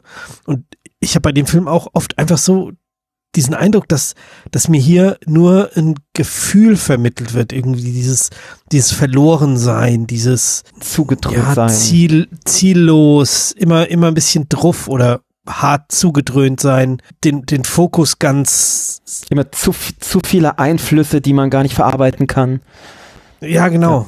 Ja, überhaupt keinen richtigen Fokus haben, so.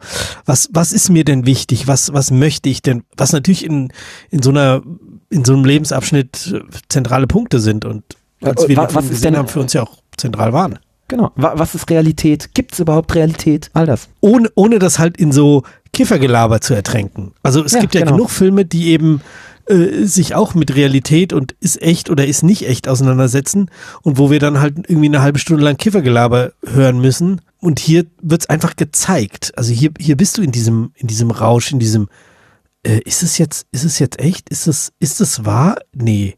Auch die erste Szene, diese Opening-Szene mit Sean, die dann am Schluss gebrochen wird und anders endet, als wir sie am Anfang gesehen haben. So, was ist denn jetzt die Realität? Wie endet sie denn anders am Ende? Das habe ich zum Beispiel gar nicht mehr auf dem Schirm. Na, der vernascht doch die, wie heißt sie, Kate Bosworth?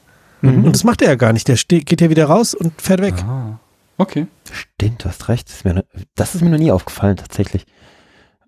Stimmt, das ist ja völlig irre. Das ist, ja. Der zeigt uns am Anfang, wie es war. Ja, und am Schluss zeigt er uns, wie es auch war. Und es ist halt die gleiche Situation und es passiert halt was ganz anderes. Ja. Kann natürlich sein, dass da die Zeit dazwischen war und der die erst vernascht hat und dann weggefahren. Klar, aber ich glaube eher nicht. Nee, ich glaube auch nicht. Stimmt. Ja. Also vernaschen ist auch in der Szene irgendwie falsch formuliert. Das ist... Jetzt habe ich in vielen Texten gelesen, der Film und mit ihm Roger Avery sei ein Tarantino-Epigone. Also jemand, der Tarantino nachmacht, aber nicht ganz so geil, wie er sein sollte. Es war ja einfach nochmal uns in die Zeit hinein zu versetzen. Pulp Fiction 1994 hat das Kino umgekrempelt. Der hat quasi Postmoderne richtig eingeläutet mit einem Paukenschlag. Es ist halt so einer der Filme, wo danach das Kino nicht mehr war wie zuvor, weil er erweitert hat, was möglich war im filmischen Erzählen. Und das führt aber auch dazu, dass es sehr viele Leute gab, die es einfach nachgemacht haben und vielleicht nicht ganz so geil. Also ich glaube, so die prominentesten sind wahrscheinlich Guy Ritchie und Roger Rodriguez, die einen ganz ähnlichen Stil haben, aber wo halt viele sagen so, ja, aber eben nicht auf dem Niveau wie in Tarantino. Und also kannst du noch ein halbes Dutzend anderer Filme und Filmemacher aus der Zeit nennen, die es eben genauso versucht haben. Würdet ihr sagen, dass hier Roger Avery mit diesem Film sich da einreiht, so, dass er auch versucht, einfach wie Tarantino zu sein und es nicht ganz so geil macht? Oder würdet ihr sagen, so nein, der macht schon sein eigenes Ding, oder er macht zwar das, was Tarantino macht, aber auf einem gleichen Niveau? Nee, weder noch, ich habe noch eine andere. Okay. Er macht was Ähnliches, was Tarantino macht, aber auf einem viel höheren Niveau. Oh, okay. Ob er zuerst war oder Tarantino zuerst war, ist mir in dem Fall dann auch egal. Aber das, was der Stefan gerade beschrieben hat, nämlich, dass wir ganz viele andere Filme gesehen haben, wo solche Themen dann einfach zu Kiffergelaber wurden, das trifft wahnsinnig gut auf Tarantino und auch wahnsinnig gut auf Guy Ritchie. Das ist nämlich tatsächlich das Hauptproblem, was ich mit Tarantino habe, dass es häufig unheimlich lange Monologe sind, wo ich ganz stark während des Guckens das Gefühl habe, ja, okay, das hat einfach ein bekiffter Tarantino aufgeschrieben und fand es unheimlich schlau. Und es ist nicht schlau, es ist vielleicht pseudoschlau im besten Fall. Und das ist das hier halt nicht. Ja? So, also ich muss sagen, wir hatten ja auch schon den ein oder anderen One-Liner in dem inneren Monolog von vor allen Dingen Sean Bateman, wo ich dachte so, boah, das klingt jetzt unheimlich cool, aber so richtig tief ist es nicht. Oder auch dieses Nietzsche-Zitat, was dann da an der Tafel steht, so, ja, das soll uns jetzt nochmal irgendwie, oh, guck mal, Nietzsche, und der war auch schon so Nihilist, so, ja, nee, das ist halt auch super verkürzt. Und das macht er doch, der ist doch kein Held. Also Jean ist doch kein Held. Also der wird doch nicht dargestellt als eine sympathische Figur oder als jemand, der die Weisheit mit Löffeln gefressen hat. Der wird dargestellt als ein kompletter Psychopath. Der wirklich scheiße ist zu allen. Und deswegen finde ich das dann wieder cool. Oder nee, cool ist der falsche Ausdruck, also finde ich ein guter Bruch. Und auch am Anfang, wir hören natürlich einen Haufen Kiffergelaber, aber es wird als das auch dargestellt. Es wird als, ja, die Lauren-Figur kommentiert ja, was dieser Filmstudent für einen Blödsinn von sich gibt, nämlich Kiffergelaber. Und das macht Tarantino halt nicht. Ja? Tarantino findet sich da geil drin. Und hier wird es halt benutzt, um eigentlich eher um Leute dumm dastehen zu lassen oder also zu demaskieren, entlarven. Zu demaskieren, ja, genau. Ja, auch die bekifften Freunde, die dann ihren Kumpel ins Krankenhaus fahren. Ja, genau. Auch hart drauf sind. Habt ihr Lieblingsszenen? Ja. Also erstmal in diesem Zusammenhang, Stefan, du hast als das beste Filmzitat eins aus diesem Film genannt, was ich, weil ich es auf Englisch geguckt habe, jetzt gar nicht weiß, wann es hier fiel. Ist das am Anfang beim Drogendealer oder dann stehst du mit dem Schwanz in der Hand und bist angeschissen oder irgend sowas. Genau, das sagt der Drogendealer zu. Grandios. Das wirklich steh grandios. Ich mit meinem scheiß Schwanz da in der Hand und bin scheiß angeschissen. Okay. Erklär mal die Szene, damit die Leute auch den Kontext haben. Das ist auch die Szene mit dem Arschloch am Ellbogen, oder? Genau, ich brauche die so gut lernen. Scheiß Arschloch an meinem scheiß Ellbogen. Das ist die Szene, wo er mit seinem Dealer, also seinem Lieferanten im Endeffekt, Drogenlieferanten, seine Schulden diskutiert. Er versucht, einen neuen Stoff zu kaufen, vermeintlich für eine Party, und hat aber einen Haufen Schulden bei dem, und der Dealer findet das nicht gut irgendwie. Und der Dealer rennt halt einfach rum, und der ist drauf und labert ihn halt voll und hat eine Waffe in der Hand und ist halt so sehr drüber. Aber es fällt mir tatsächlich ein bisschen schwer, weil zu sagen, was ist meine Lieblingsszene oder was ist mein Lieblingszitat, weil ich finde, dass der Film gerade eben aus dieser Kombination und aus dieser Collage eben so stark wird. Ich finde das ist natürlich jetzt einfach zu sagen, die Europa-Reisen-Darstellung ist halt grandios. Aber das ist halt ein Film in sich. Das ist halt ein Film auf 3 Minuten zusammengequetscht. Gell? Klar ist das dann überbordend und beeindruckend. Ich finde die schon besprochene Splitscreen-Szene mit Paul super. Ja. Und dieser doppelten Auflösung, also das finde ich toll gemacht, weil auch da kurz so ein bisschen Menschlichkeit bei Jean durchblitzt, aber eben nur so ein bisschen, die vielleicht in der Vorstellung von Paul nur ist, vielleicht aber auch nicht. Stefan, du wolltest auch den anderen Splitscreen auch noch anwenden. Ja, den anderen Splitscreen, der ist halt auch einfach grandios. Aber gut, das ist halt jemand, der sich für Film interessiert, hat den vermutlich zumindest in irgendeiner Zusammenfassung oder sonst irgendwo schon mal gesehen. Und ich glaube, wenn man den quasi kennt und der taucht in dem Film auf, dann wirkt der nicht mehr so stark. Ich finde ihn halt großartig auch immer noch. Allein, also einfach nur wegen dieses Schlusses, wo du diesen Moment hast, wie haben sie das gemacht? Also du kannst es dir so theoretisch erklären, wie sie es halt mit einem versteckten Schnitt gearbeitet haben, aber es bedarf halt unglaublicher Präzision, dass die Leute genau da stehen, wo sie dann stehen, sodass man den Schnitt halt wirklich nicht sieht, und das ist halt sehr, sehr gut gemacht. Also deswegen, wir haben halt auch ein Mehrminüter Splitscreen, wo wir Lauren und Sean's Morgen sehen, und das endet dann, dass sie sich im Flur begegnen und die Kamera dreht dann eben so, dass wir dann am Ende eine Halbtotale haben, wo wir beide in einem Frame auf einmal haben. Und das ist schon, also technisch wirklich ganz Zucker ist das. Weiß man denn, wie das gemacht wurde? Die haben einen Roboter durch computergesteuerten Kamerakran, den es 2001 gerade so irgendwie 3 gab, gefühlt. So einen haben sie genommen und den halt programmiert und der kann es halt 100-mal hintereinander fahren, den gleichen Weg. Und dann ist es relativ gut möglich. Dann kannst du das halt Takes spielen. Nehmen, dass es passt am Ende. Genau.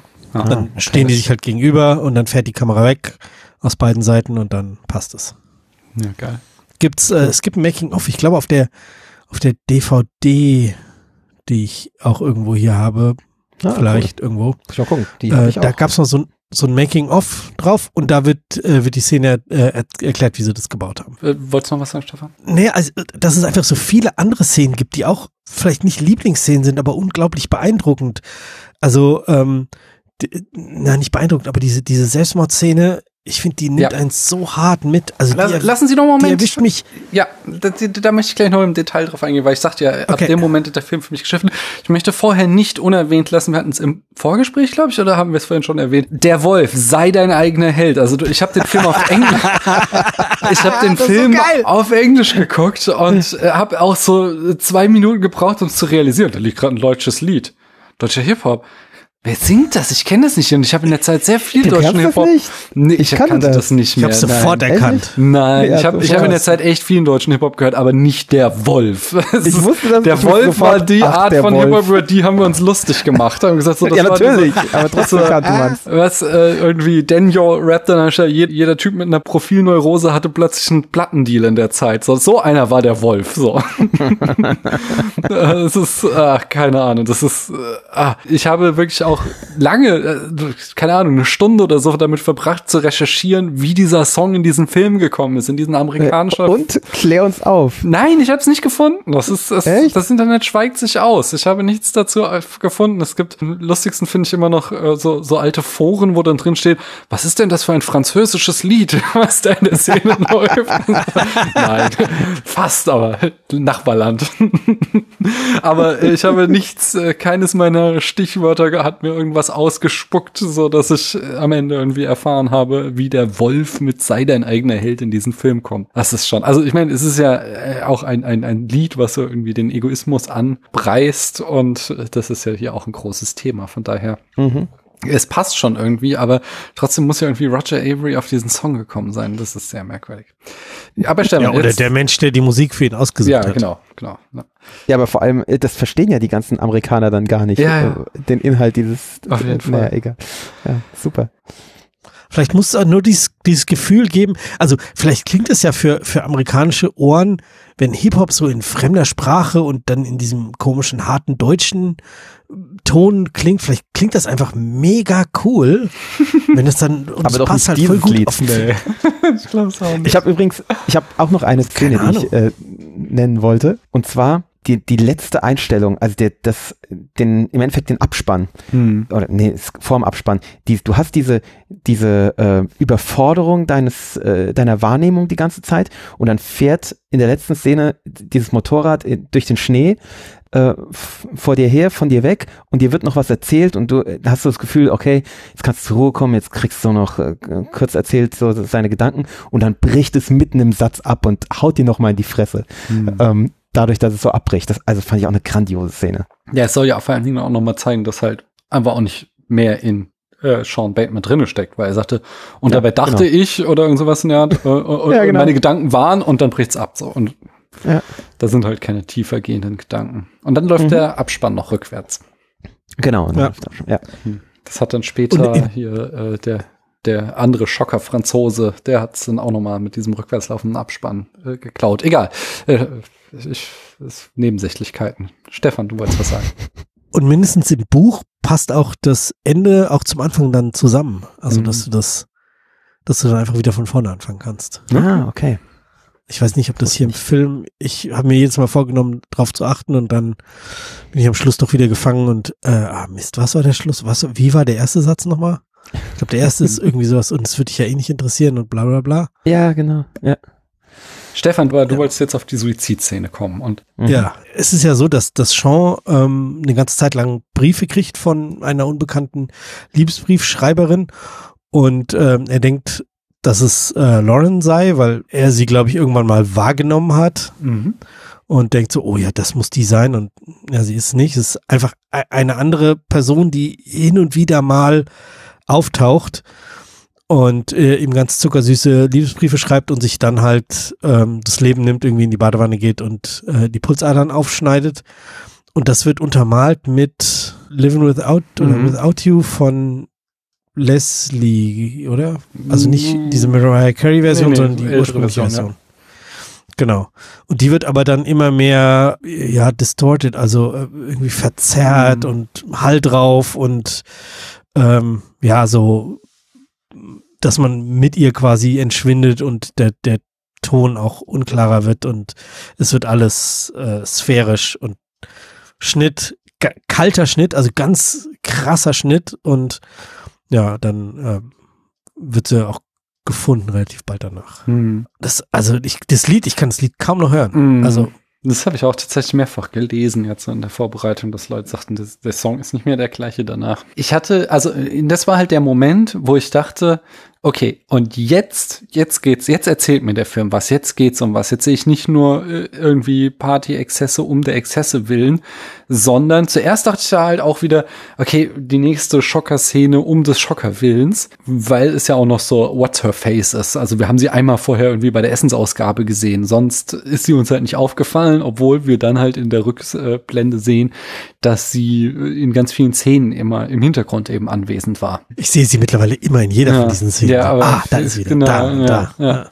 Aber nicht, wenn du halt wie ich den Film quasi mit unschuldigen Augen wenn du es mit frischen Augen guckst, dann ist es einfach irgendeine Hintergrundgestalt. Und aber das ist ja dann auch gerade eben in der Geschichte hat das ja einfach unglaublich viel Sinn gemacht, weil sie ist ja die Ungesehene von Sean.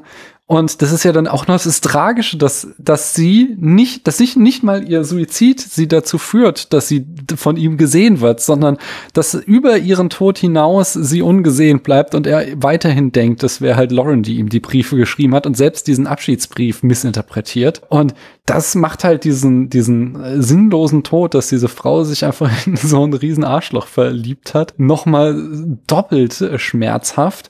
Und öffnet halt auch so ein Thema von tiefer Traurigkeit, die dann ab da den weiteren Film bestimmt, wie ich finde.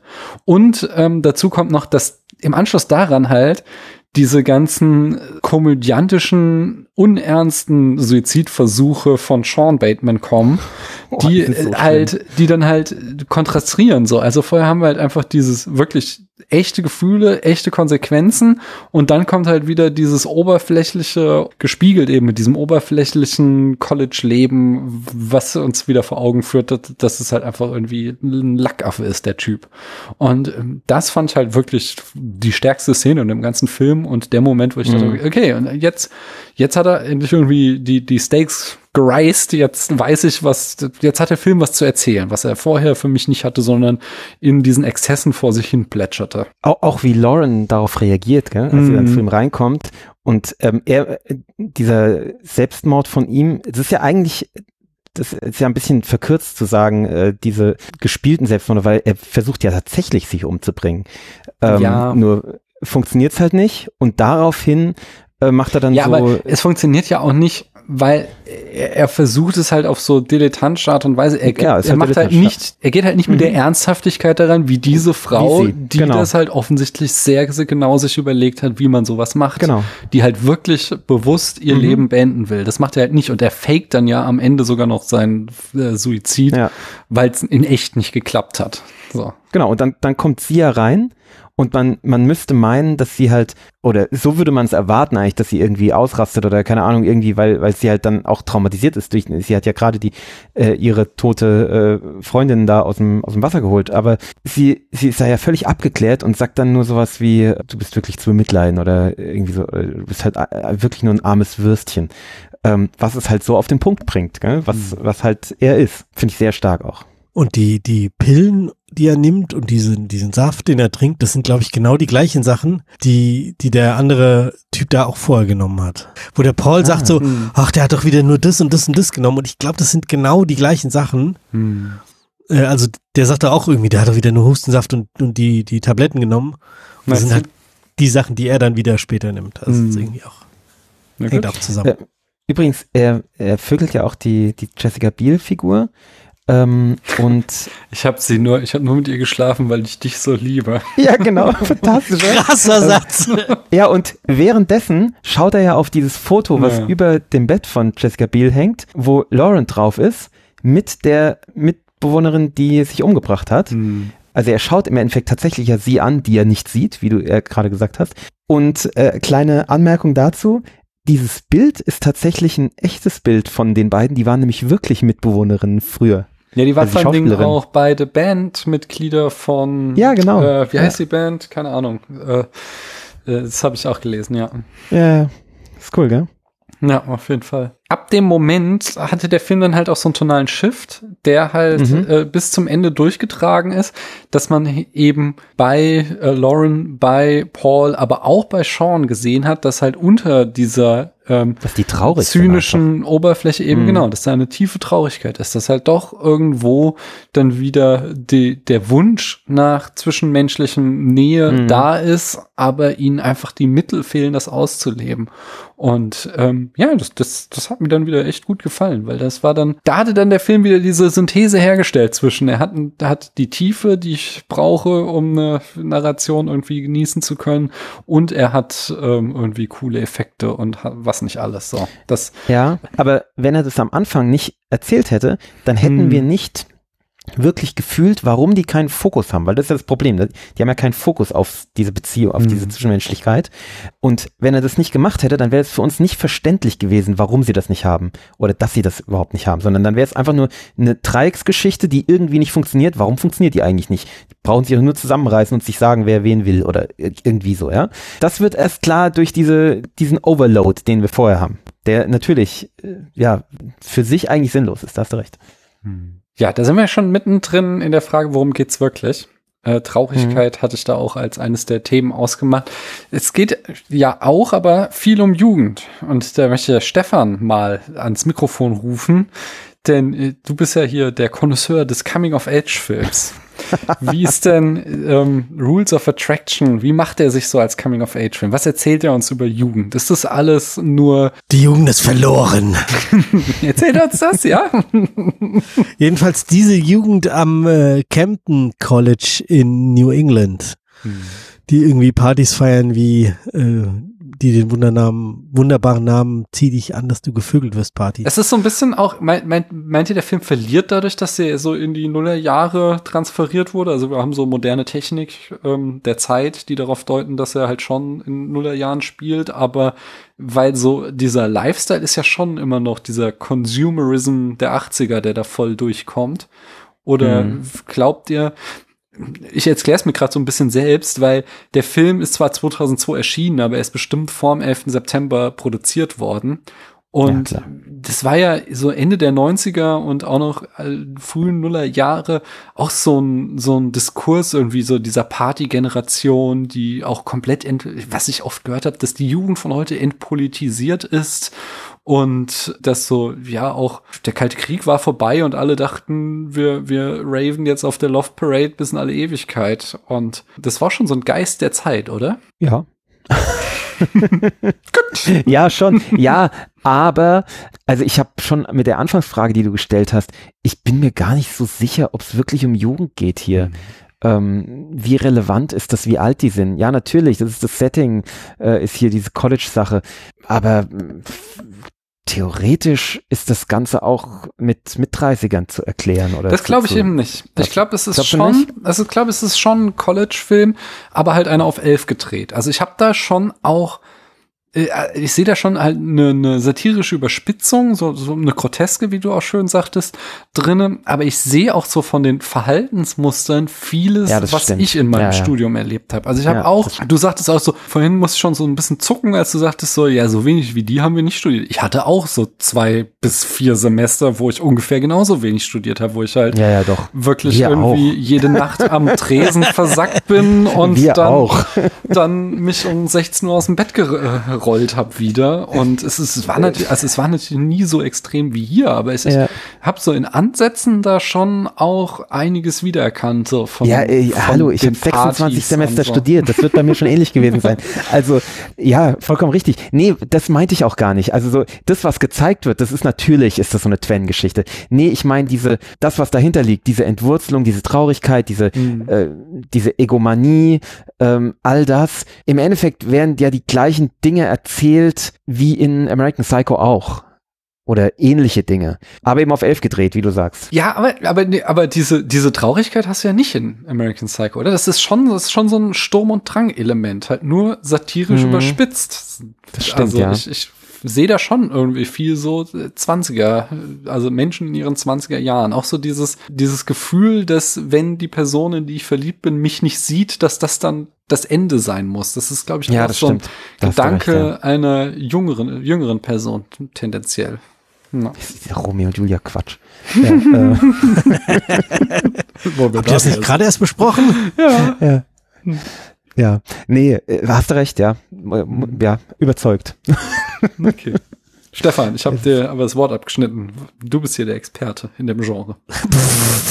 Ich bin nicht der Experte, ich gucke das nur gerne. Ja. Guckst du den Film auch deswegen gerne? Nee. Also wenn ich Coming of Age gucke, dann möchte ich ja immer eine Jugend erzählt haben, die ich nicht hatte. So im Studio rumslacken, das habe ich intensiv probiert mit Christoph zusammen. Also wir haben vielleicht nicht so viel Drogen genommen. Hey, jetzt wirf mich nicht vor den Bus. Du hast dich eben selber vor den Bus geworfen. Das ist mein Recht. Ich habe mich nur dazugelegt. Es war ja nicht so, dass einer von uns den anderen mitgerissen hat, sondern das hat sich einfach gut getroffen.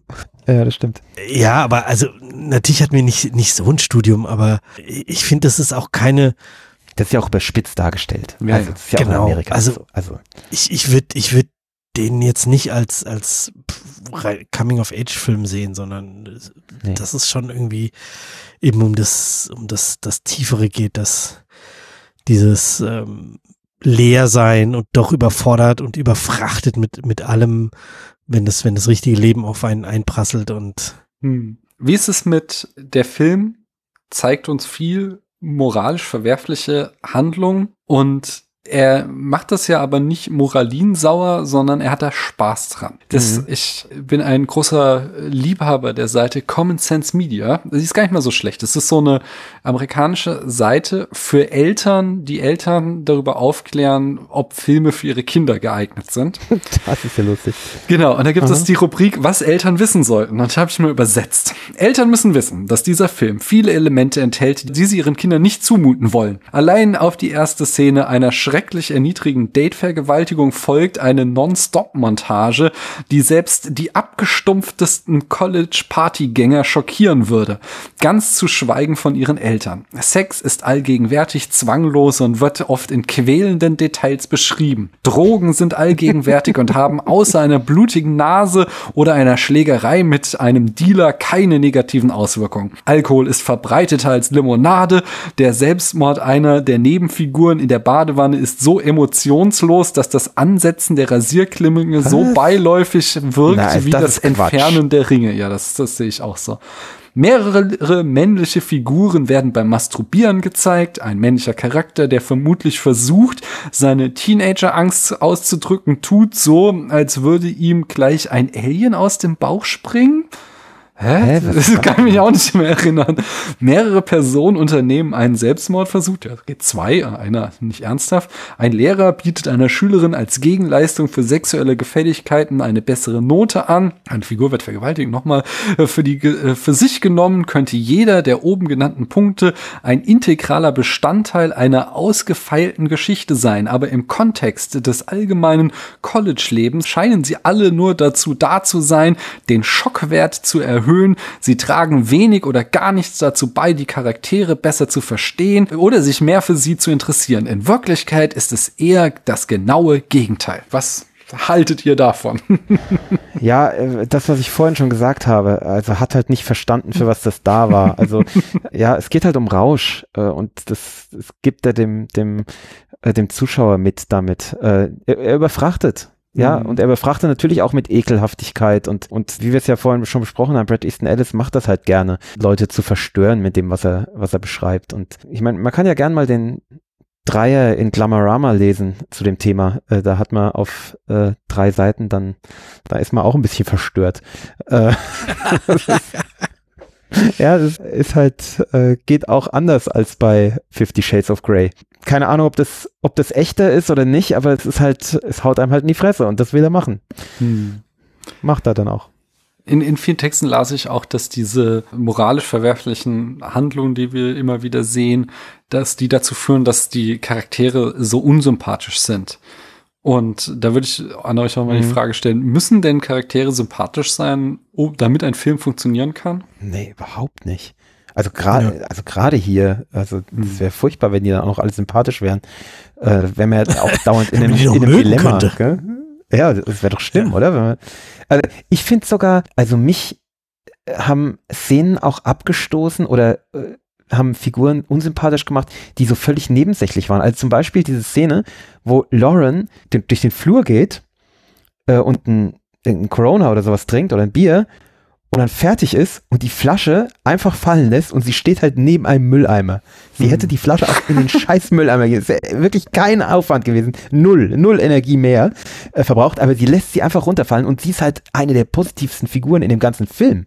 Also sie ist halt so ein Film, wo man noch sagen könnte, sie ist eine sympathische Figur, aber sie ist auch völlig rücksichtslos und egoman und keine Ahnung, ja, also es ist so, und es gibt noch so eine Szene, so eine ganz ähnliche Szene, ist mir jetzt entfallen. Ach genau, Paul macht das, glaube ich, und Paul ist ja auch so eine Figur, die eigentlich eher so eine positive, vielleicht sogar sympathische Figur ist und ist er nicht das, der auf dieser Party, als er geht, dann seinen vollen Bierbecher nimmt und auf den Stapel von leeren Bechern kippt? Ja, was einfach eine völlige Arschlochhaltung ist und einfach so allen anderen ins Gesicht spuckt, die vielleicht noch was trinken wollen. Und es ist völlig unsinnig und unnötig. Aber direkt mal alle Becher eingesaut, genau. Ja, genau. Also ja, es sind alle unsympathisch auf irgendeine Weise und werden unsympathisch gemacht und wenn es nur durch solche Kleinigkeiten sind.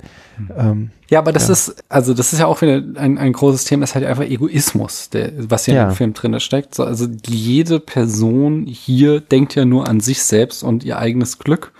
Und darin ist er aber auch wieder unglaublich ein Spiegel seiner Zeit. Ich habe vorhin vorgelesen, das Unwort des Jahres war Ich-AG, nicht? Also dieses, das ist ja auch von der Politik uns vorgepredigt wurde, du denk nur an dich selbst und mach deine eigene Ein-Mann-Unternehmen auf und Sozialsysteme noch und nöcher irgendwo abgebaut wurden überall und halt so dieser neoliberale Geist ja Anfang der Nullerjahre so heftig überall durch die Straßen wehte, wie nie wieder danach irgendwie. Und das bringt der Film ja eigentlich dann auch ganz gut zum Ausdruck, oder? Ich finde nicht so stark Egoismus, ich finde eher so Rücksichtslosigkeit. Also häufig machen, so wie die Sache eben, die ich gerade beschrieben habe, beide im Endeffekt, aber auch viele andere, also auch viele Sexszenen und sowas, Figuren handeln völlig ohne Rücksicht auf andere und völlig ohne Rücksicht darauf, dass andere dadurch geschädigt werden, selbst wenn es ihnen selbst gar nichts bringt. Also einfach, es ist für sie keine Größe, ob das für die anderen schlecht ist und auch, ob es für sie gut oder egal ist. Also auch es sind ja viele Sexszenen, wo Sean sich wiederfindet und man sich fragt so, warum hat er jetzt mit der überhaupt Sex? Er hat doch gar keinen Bock. Ja, und wie Stefan ganz richtig gesagt hat, wir wissen am Ende gar nicht, ob er es wirklich hat. Wolltest du noch was zum Thema Psychopathie sagen? Ja, habe ich schon unheimlich viel eingeflochten. Ja, ich finde, dass das einfach sehr, sehr viel rauskommt. Weniger klar als in American Psycho, aber auch hier ist ja schon auffällig, gell, dass der Bruder eben auch eine ähnliche, ja, psychisch in eine ähnliche Richtung geht. Also man kann darüber streiten und das, da bin ich nicht vom Fach, ob das schon psychopathisch ist oder ob das noch irgendwie narzisstische Persönlichkeitsstörung ist, aber also er hat viele, viele psychopathische Züge. Also gerade jetzt diese Anfangsszene mit dem emotionalen Vampir, als der sich beschreibt, und auch eben das von sich reden in der dritten Person und eben diese völlige Rücksichtslosigkeit und auch die Szene mit Paul in dem Splitscreen, das ist auch irgendwie psychopathisch, weil er da ja auch überhaupt nicht in der Realität ist und wir dann er ist so wenig in der Realität, dass nicht mal wir wissen, was die Realität ist. Also ja. Ich finde das interessant, also diese Lesart, also mit dem Psychopathen, ich bin schon wieder ganz woanders, Entschuldige, nämlich nochmal zurück zu diesem, ob da vielleicht am Ende doch was zwischen Paul und Sean gelaufen ist. Das ist mir jetzt beim Gucken mit unschuldigen Augen das erste Mal, an das ich mich erinnern konnte, nicht aufgefallen. Und das erklärt aber so vieles. Das erklärt ja zum Beispiel dieser Disconnect bei diesem Telefonanruf. Ja, genau. Dass halt Paul da emotional auf einem ganz anderen Level ist als Sean. Und Sean so, also das kannst du natürlich so interpretieren, als würde Paul da was reinlegen, was nicht da ist. Aber du kannst so, eben gell? Dann auch wieder so eine, ob du es jetzt irgendwie psychopathisch oder halt in irgendeiner Form halt zumindest krankhafte Ader von Sean, sowas zu leugnen und eben keine menschlichen Verbindungen aufzubauen, kannst du ja dann auch da rein interpretieren. Das ist in der Tat eine interessante Lesart. Ja, also da hat mir dieses Gespräch schon was gebracht. Nicht nur da. Jetzt haben wir Stefan tot geredet. Stefan, tut mir leid. Bist du noch da? Ja, alles gut, alles gut. Ich komme schon rein, wenn ich möchte. Okay.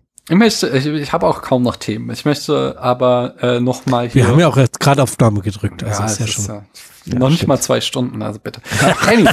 Ja, das ist... Ein Film! Ja, aber ich werde dich beim Rausplaudern noch ein bisschen aufhalten. Also wir schaffen die 3 Stunden.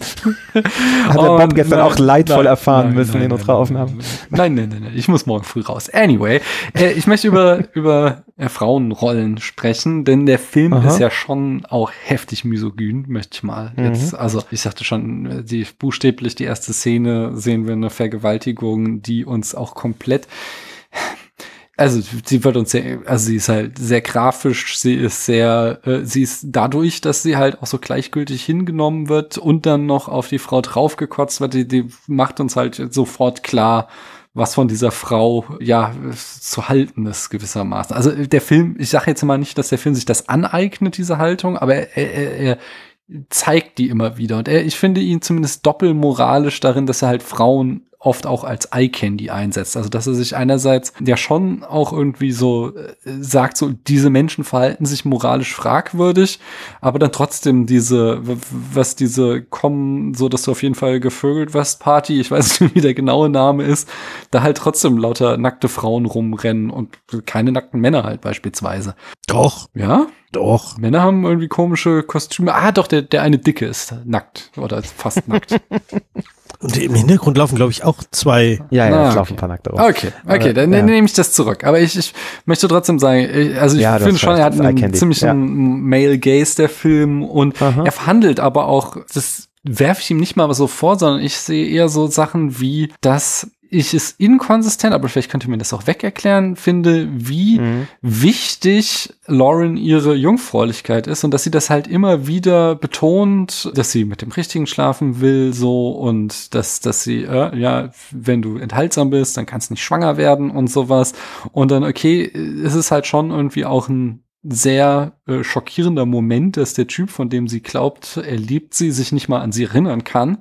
Aber dass das dann dazu führt, dass ihr es einfach egal ist, wenn sie vergewaltigt wird, das finde ich schon irgendwie so eine sehr, also da sehe ich halt einfach irgendwie einen männlichen Drehbuchautor durch. Und ich weiß nicht, ob das in irgendeiner Form eine Reaktion von einer Frau sein könnte. Und auch dann, dass ihre Attribute immer wieder betont werden, dass sie pure, innocent and virgin ist. Dass ihr Charakter darauf reduziert wird, dass sie ist pure, innocent and virgin.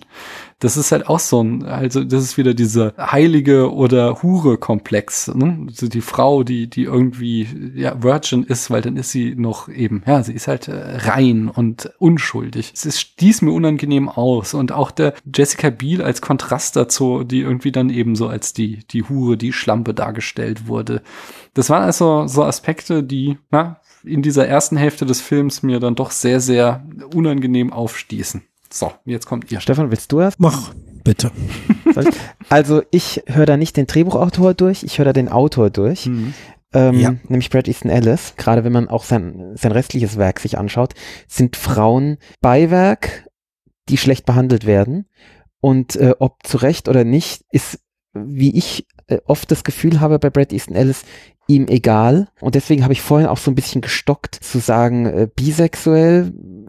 Ich empfinde ihn überhaupt nicht als bisexuell. Ich empfinde in seinem Werk sehr stark, dass er mit Frauen überhaupt nichts anfangen kann und dass er Frauen eben in Rollen und in Schablonen drängt, in die sie für ihn halt funktionieren. Das ist halt als Sexobjekt, als Mordopfer oder was du eben gerade beschrieben hast, als dieses, was, also ich eigne mir jetzt ihn an, ja, dieses, was ich albern finde, dass Frauen immer ihre Jungfräulichkeit und der eine bla bla bla, ist für mich überhaupt nicht nachzuvollziehen als jemanden, der aus diesem Teil der schwulen Szene kommt, ja, also so das kommt für mich bei ihm immer so durch, so, dass er überhaupt gar nicht versteht, was so die Frauen, wie die ticken, was die denken, wie die sich fühlen, wenn sie vergewaltigt werden, ist natürlich für uns schwer zu begreifen, wie man das nicht kapieren kann. Aber ich glaube, dass er so wenig Zugang zu Frauen hat, dass das für ihn nicht zugänglich ist. Also dass die dann eben auch so reagieren können, wie Lauren das eben tut, weil es für ihn, das ist natürlich jetzt, furchtbar platt, aber eben ein unbekanntes Wesen ist, weil es für ihn nicht relevant ist. Also deswegen, ich habe meine Schwierigkeiten, ihn als irgendwie bisexuell zu sehen. Ich habe das jetzt nicht recherchiert, inwieweit er das ist. Ich glaube, das ist auch nicht so bekannt von ihm, aber also ich empfinde ihn einfach als frauenverachtend. Also das ist frauenverachtend, was da gezeigt wird. Und das ist meiner Meinung nach im Sinne des Erfinders hier. Ja, das erklärt halt wieder, wie es in den Film kommt, aber das macht das für mich nicht besser. Das macht also es ist ja trotzdem eine Entscheidung. Ist auch nicht gut. Ja. Ist es nicht. Und er erfüllt auch keinen Zweck. Also ist nur die Erklärung, meine Erklärung, warum das so ist. Das ist frauenverachtend. Und das ist auch nicht gut so, dass das so ist. Aber meine Erklärung ist, der Autor ist halt, das ist halt die Einstellung des Autors zu Frauen. Stefan, du wolltest auch noch. Es sind halt diese anderen Menschen, die auch auf diesem Planeten wohnen und ich schreibe die halt, wie ich gerade Bock drauf habe. Also es wirkt sehr fremd. Ich meine, auch in den anderen Büchern fällt das einem so auf, dass die so gar nicht wie echte Menschen geschrieben sind oft. Ja. Also das sind halt auch in Personen American Psycho genau. Ja, gut, oder dürfen die ja gar nichts sagen. Aber diese Dreier-Szene in Glamorama, ja, das ist ja eine Frau und zwei Männer. Und es geht halt los, ich glaube, die einen sind ja sogar ein Paar, Mann und Frau.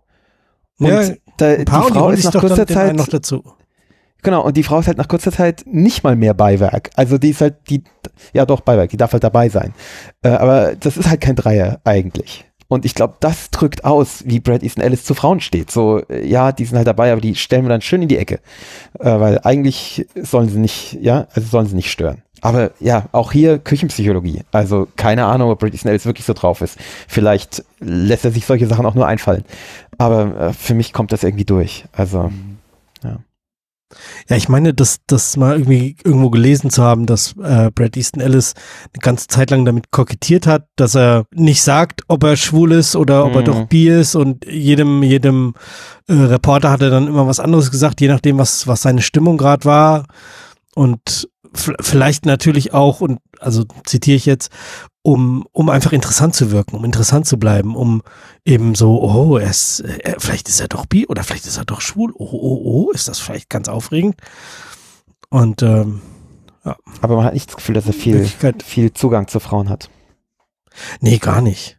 Also auch eben kein Verhältnis, also nicht mal so im normalen Umgang mit Frauen überhaupt irgendwas hatte. Man muss ja nicht auf Frauen stehen oder mit ihnen Sex haben wollen, um sie zu verstehen.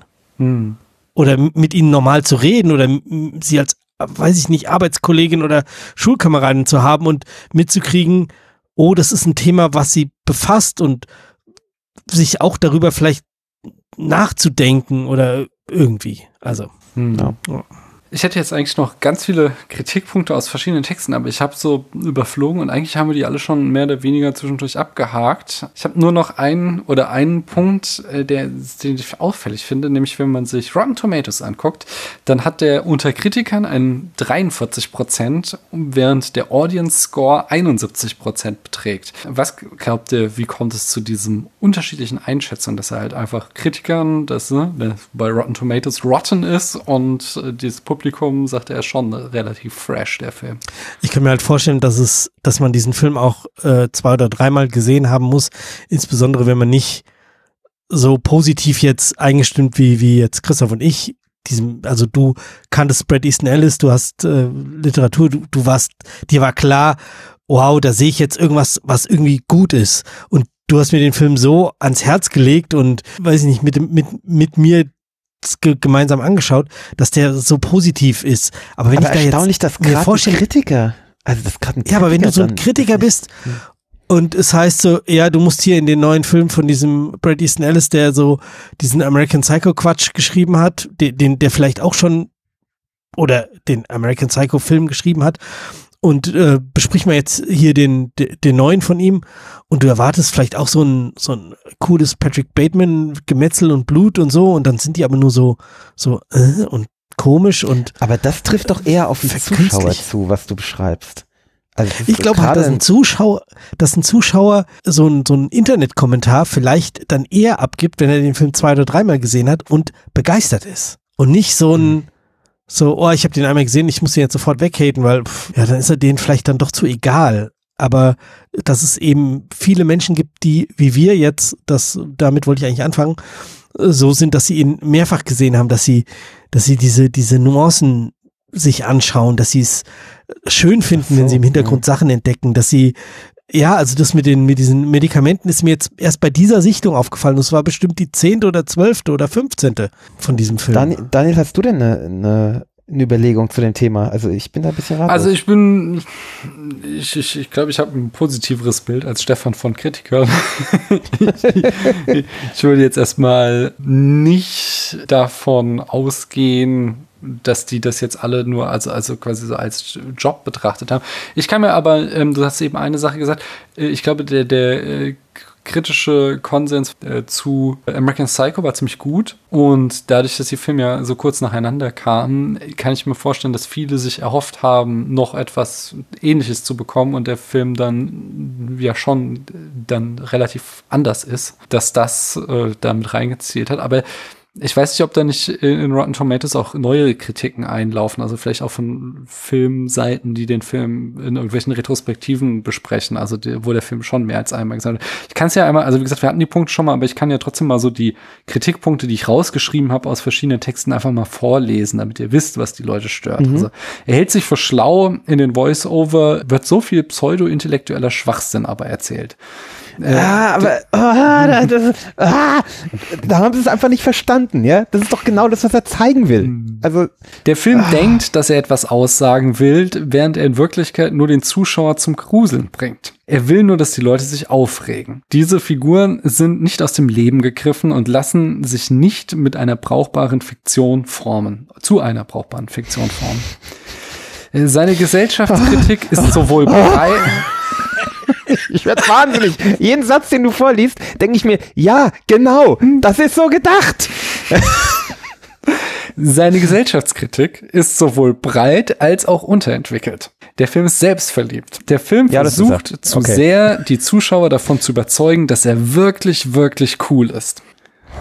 Und also, du sagst so, ja, der will das so, aber ich glaube, das kann einen auch stören. Man kann das, glaube ich, auch sehen. Ja, der Film will das sein und trotzdem kann es einen stören. Ich finde, das ist auch ein legitimer Standpunkt. Nee, und komm, lass uns nochmal durchgehen. Mach mal eins nach dem anderen und ich kommentiere es kurz. Also doch. Er hält sich für schlau, aber in den Voice-Overs wird viel pseudo-intellektueller Schwachsinn erzählt. Ja, nee, nicht der Film macht es, sondern die Protagonisten machen das. Mhm. Okay, weiter. Ja. Der Film denkt, dass er etwas aussagen will, während er in Wirklichkeit die Zuschauer nur zum Gruseln bringt. Mit Grusel hat es doch überhaupt nichts zu tun. Also er schockt die Leute. Oder ekeln oder so. So quasi, dass er denkt, dass er mit diesem Ekel oder Schock was erzählt, aber im Grunde ist es doch nur Selbstzweck. Das ist der Vorwurf, der dahinter steckt. Ja, das ist, was ich vorhin gesagt habe. Der gibt den Leuten das Gefühl, was er haben soll, und das macht er über Ekel. Also oder Rausch oder irgendwie. Mhm. Okay, weiter. Ja, nochmal, er will nur, dass die Leute sich aufregen. Das ist so, das habe ich ja vorhin auch schon mal so ein bisschen kritisiert. Ja, das ist schon, er serviert uns schon so viel Lars von Trier-Manimismen, so, hey, guck mal, was ich mich traue zu zeigen. Ja, okay, fickt euch alle vielmals. Mhm. Okay, ja. Diese Figuren sind nicht aus dem Leben gegriffen und lassen sich nicht zu einer brauchbaren Fiktion formen. Ja, als das sind sie auch nicht gedacht. Also die sollen ja gar nicht, die sind ja alle völlig überspitzt. Das ist ja eine groteske, gerade die Figuren sind ja eine groteske Darstellung. Mhm. Das ist ja klar, dass die nicht eine brauchbare Fiktion sind. Ja. Seine Gesellschaftskritik ist sowohl breit, also er teilt gegen lauter Leute aus in alle Richtungen, aber auch unterentwickelt. Also er geht dabei nicht in die Tiefe. Er sagt halt nur, Jugend ist, ist egoistisch, die Eltern hauen sich auch die Birne zu und sind deswegen Doppelmoral, die Dozenten wollen auch nur Sex mit ihren Studierenden und so. Ja, das stimmt, gehe ich mit. Er ist selbstverliebt, das haben wir eigentlich auch schon. Das ist er. Und dann versucht sehr, die Zuschauer davon zu überzeugen, dass er wirklich, wirklich cool ist. Das glaube ich auch. Doch, das ist nämlich das. Da komme ich jetzt zu Zitate und Referenzen, und das ist nämlich genau der Punkt, den ich da meinte. Wir sehen in der ersten Szene diesen Filmstudenten, der Lauren von Killing Zoe erzählt. Und er sagt, wir hören ihn nicht aussprechen, Killing Zoe, aber was er sagt, betrifft Killing Zoe. Er sagt nämlich, die Leute denken immer, der Regisseur wäre Tarantino. Dabei war der nur ausführender Produzent. Und das ist schon peinlich, wenn ihr Roger Avery nochmal in seinen eigenen Film schreibt. Also ich habe übrigens diesen coolen Killing Zoe gemacht. Das wollte ich jetzt nochmal betonen. Das ist schon, er will uns wirklich zeigen, wie cool er ist. So. Ja, oder wollte halt Tarantino mal noch eins reintreten, gell? Ja, das auch. Naja, ich habe noch mehr Zitate, es sei denn, du wolltest noch auf die Kritik eingehen, oder Steffen? Naja, also auch mit dem Cool finde ich auch wieder häufig, also klar, in diesem Filmischen will er uns zeigen, was er kann und so, aber das, finde ich, hat einen Zweck und ist eben nicht nur dafür zu zeigen, wie cool er ist, sondern, ja, ich habe es besprochen vorhin, aber die Coolheit der Figuren, die erzählt er einfach. Und das ist nicht, also, weil die Figuren sich cool fühlen sollen oder cool da, also, und am Ende, wir sehen ja alle, dass Sean nicht cool ist, dass er ein Arschloch ist und dass Paul verletzlich ist und auch überhaupt nicht cool und dass Lauren, keine Ahnung, was Lauren ist. Egal, weiter. Nee, jetzt habe ich Zitate und Referenzen. Also, wie ich schon sagte, wir sehen einmal ein Nietzsche-Zitat aus Menschliches als zu Menschliches. Liebesheiraten, die Ehen, welche aus Liebe geschlossen werden, die sogenannten Liebesheiraten haben den Irrtum zum Vater und die Not bzw. das Bedürfnis zur Mutter, schreibt Nietzsche. Hier wird es natürlich Englisch ins Englische übersetzt. Dieser Tanz in den Schlüppis, der spielt auch hart auf Risky Business mit Tom Cruise an, dessen berühmten Unterhosentanz. Sean Bateman und Patrick Bateman haben wir schon ausführlich besprochen. Roger Avery hat auch so ein Fable für den deutschen Expressionismus. Wir sehen hier, auf einer Party, glaube ich, Szenen aus Das Kabinett des Dr. Caligari im Hintergrund laufen. Das fand ich eigentlich schon ein ganz schönes Zitat, weil was wir halt sehen, ist der Sonambule, also der Mensch, der Schlafwandler ist in Caligari und als Schlafwandler Morde verübt. Und das ist ja schon wieder auch so dieses, dass der nur eine Hülle ist, dass der gar keine Motivation zu seinem Handeln hat, sondern fremdgesteuert ist. Das ist ja schon ein Motiv, was ja auch in diesem Film wieder drinne steckt, dass die Menschen eben so oberflächlich sind und keine tieferen Antriebe haben, sowas. Von daher, das hat mir sehr gut gefallen, dieses Filmzitat. Wir haben diese große brennende Strohpuppe, was eine Anspielung auf The Wicker Man sein könnte, diesen Horrorfilm aus den 70ern. Ja, das war's, was ich noch habe. Habt ihr noch inhaltlich irgendwas zu diesem Film, was ihr unbedingt loswerden wollt? Ich glaube, ich habe genug gesagt. Stefan, deine Chance. Ich glaube, wir haben wirklich den Film von allen Seiten sehr strategisch eingegreist. Alle Sachen, die mir jetzt noch dazu einfallen, sind Geschichten drumherum. Aber ich glaube, ihr könntet so ein, es gibt auch diese minutenweise Podcasts, die Filme minutenweise besprechen. Das könntet ihr mit diesem Film machen, oder? Ja.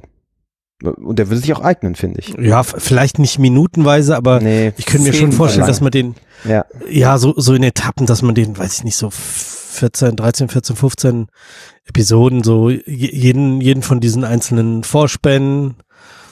Obwohl es auch schwierig ist, weil er halt, wie du ja beschrieben hast, immer wieder verknüpft ist mit früheren Teilen des Films und vorne nach hinten und wieder zurück und ja, also das ist halt schon ein gesamtes Werk. Also ja gut, man könnte ja dann, glaube ja, man könnte ja auf jeden Fall dann in so einem Podcast hin und her referenzieren, wenn man für eine Viertelstunde, eine Stunde Zeit hat, um das zu besprechen. Das ich glaube, sollte schon möglich sein. Ich wollte euch ja jetzt auch nicht zu zwingen. Ich dachte nur, dass eure Expertise so groß ist, dass ihr das machen könntet wahrscheinlich. Ja, sonst noch was inhaltlich? Nee, haben mich jetzt nicht strategisch eingekreist, wie Stefan sagte. Ja. Dann, wie du sonst ja immer sagst. Ja, nee, das sage ich immer zu den Punkten. Und dazu kommen wir nämlich jetzt auf einer Skala von 1 bis 100 Punkten. Wie viele Punkte gebt ihr ihm? Willst du anfangen, Christoph? Stefan, fang du mal an. Ich fange an. Ja, es fällt mir ein bisschen schwer, aber... Echt? Ich bin auch, wenn wir jetzt den einen oder anderen Kritikpunkt geäußert haben, einfach, glaube ich, mit meinem Gesamtwahrnehmung des Films, dass ich ihn halt einfach in so vielen besonderen Situationen so oft gesehen habe, nach wie vor ein großer Fan. Wie ich schon ganz am Anfang gesagt habe, das Rauchen hat mich nachhaltig irritiert. Ich habe mir nach dem Film schon 94 Punkte aufgeschrieben und da bleib ich auch. Ja, mich verstören auch manche Dinge, eher das Müll wegwerfen. Das ist irre, oder? Und ich meine, klar, die Vergewaltigungsszene ist nicht schön und so, also das ist klar, aber das sind alles Dinge, die mich zwar anekeln und so, aber die mich nicht stören in der Bewertung des Films, weil ich den Sinn darin sehe, also und sehe, was es will. Und halt, ich bin halt ein Bret Easton Ellis Fanboy und das ist halt extrem, ich finde, extrem in seinem Sinne umgesetzt und ich finde auch, dass es unheimlich gut gealtert ist. Also ich hatte ein bisschen Angst vor dem Rewatch jetzt, weil ich ihn tatsächlich lange nicht gesehen habe, also bestimmt 10 Jahre nicht gesehen und dachte, oh Gott, das letzte Mal, als ich ihn gesehen habe, war ich noch in einer ganz anderen Lebenssituation und in einem anderen Lebensjahrzehnt und mal gucken, wie das wird, aber ich fand, also er funktioniert einfach immer noch sehr gut für mich und erzählt mir was und gibt mir was zu fühlen, was ich immer noch fühlen kann und gibt mir einfach Bret Easton Ellis zu fühlen und das macht er toll. Ich finde, dass Sean, also beziehungsweise, wie heißt er? Ich habe den Namen, nicht Kasper van Diem, sondern van der Beek. Ja, genau, van der Beek. Dass der schon hart überspielt zum Teil, wo ich mich diesmal gefragt habe, so, ist das noch gut, wie sehr der overacted, aber bin zu dem Schluss gekommen, nee, das passt schon zu der Rolle auch und es soll so sein. War ich mir nämlich nicht sicher, ob es so sein soll, zum Teil. Aber das wäre das Einzige, wo ich dachte, so vielleicht eine Schippe weniger manchmal, wäre doch ganz gut. Aber ich bin auch hoch in den 90ern. Also es ist für mich immer noch ein grandioses Kunstwerk, was eben eine künstlerische Umsetzung eines anderen Kunstwerks ist und genau das tut, was es soll. Und ja, er ist misogyn, aber ja, Bret Easton Ellis ist halt misogyn, meiner Meinung nach. Und das kann ich dem Film nicht vorwerfen. Und deswegen gebe ich, wie viel hast du gegeben? 94, Stefan? 94. Dann gebe ich 96. Mhm. Also so hoch gehe ich nicht. Der Film hat mich nicht... Das überrascht mich jetzt. Sorry.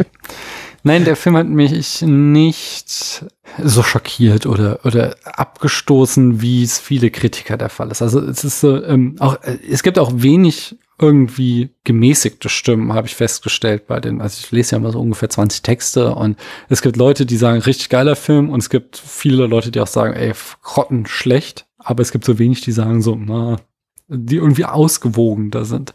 Deswegen werde ich diese Stimme jetzt so ganz aristotelisch einnehmen. Nein, ich habe schon gesagt, der Anfang, da bin ich sehr schwer reingekommen, während ich am Ende mir erschloss, was die Erzählung ist. Insbesondere hat Christoph mir das dann nochmal dargelegt, dass dieser abstoßende Anfang dann auch nochmal durch das Ende eine Tiefe in der Narration erhält oder halt mir erklärt, wieso der da sein muss. Visuell ist er großartig, da gibt's nichts auszusetzen. Christoph hat so einen Punkt, so, dass so diese Dialoge und Monologe inneren, dass die extra so oberflächlich sind, aber es ist schon manchmal ein bisschen schmerzhaft, muss man mal sagen, ja, was man sich da so anhören muss. Von daher, ich lande so im 70er-Bereich wieder, also so ein Film, den man gut gucken kann, also wenn man halt mit den dargestellten Grausamkeiten zurechtkommt, der aber mich wahrscheinlich nicht so nachhaltig beeindrucken wird, wie es bei euch macht.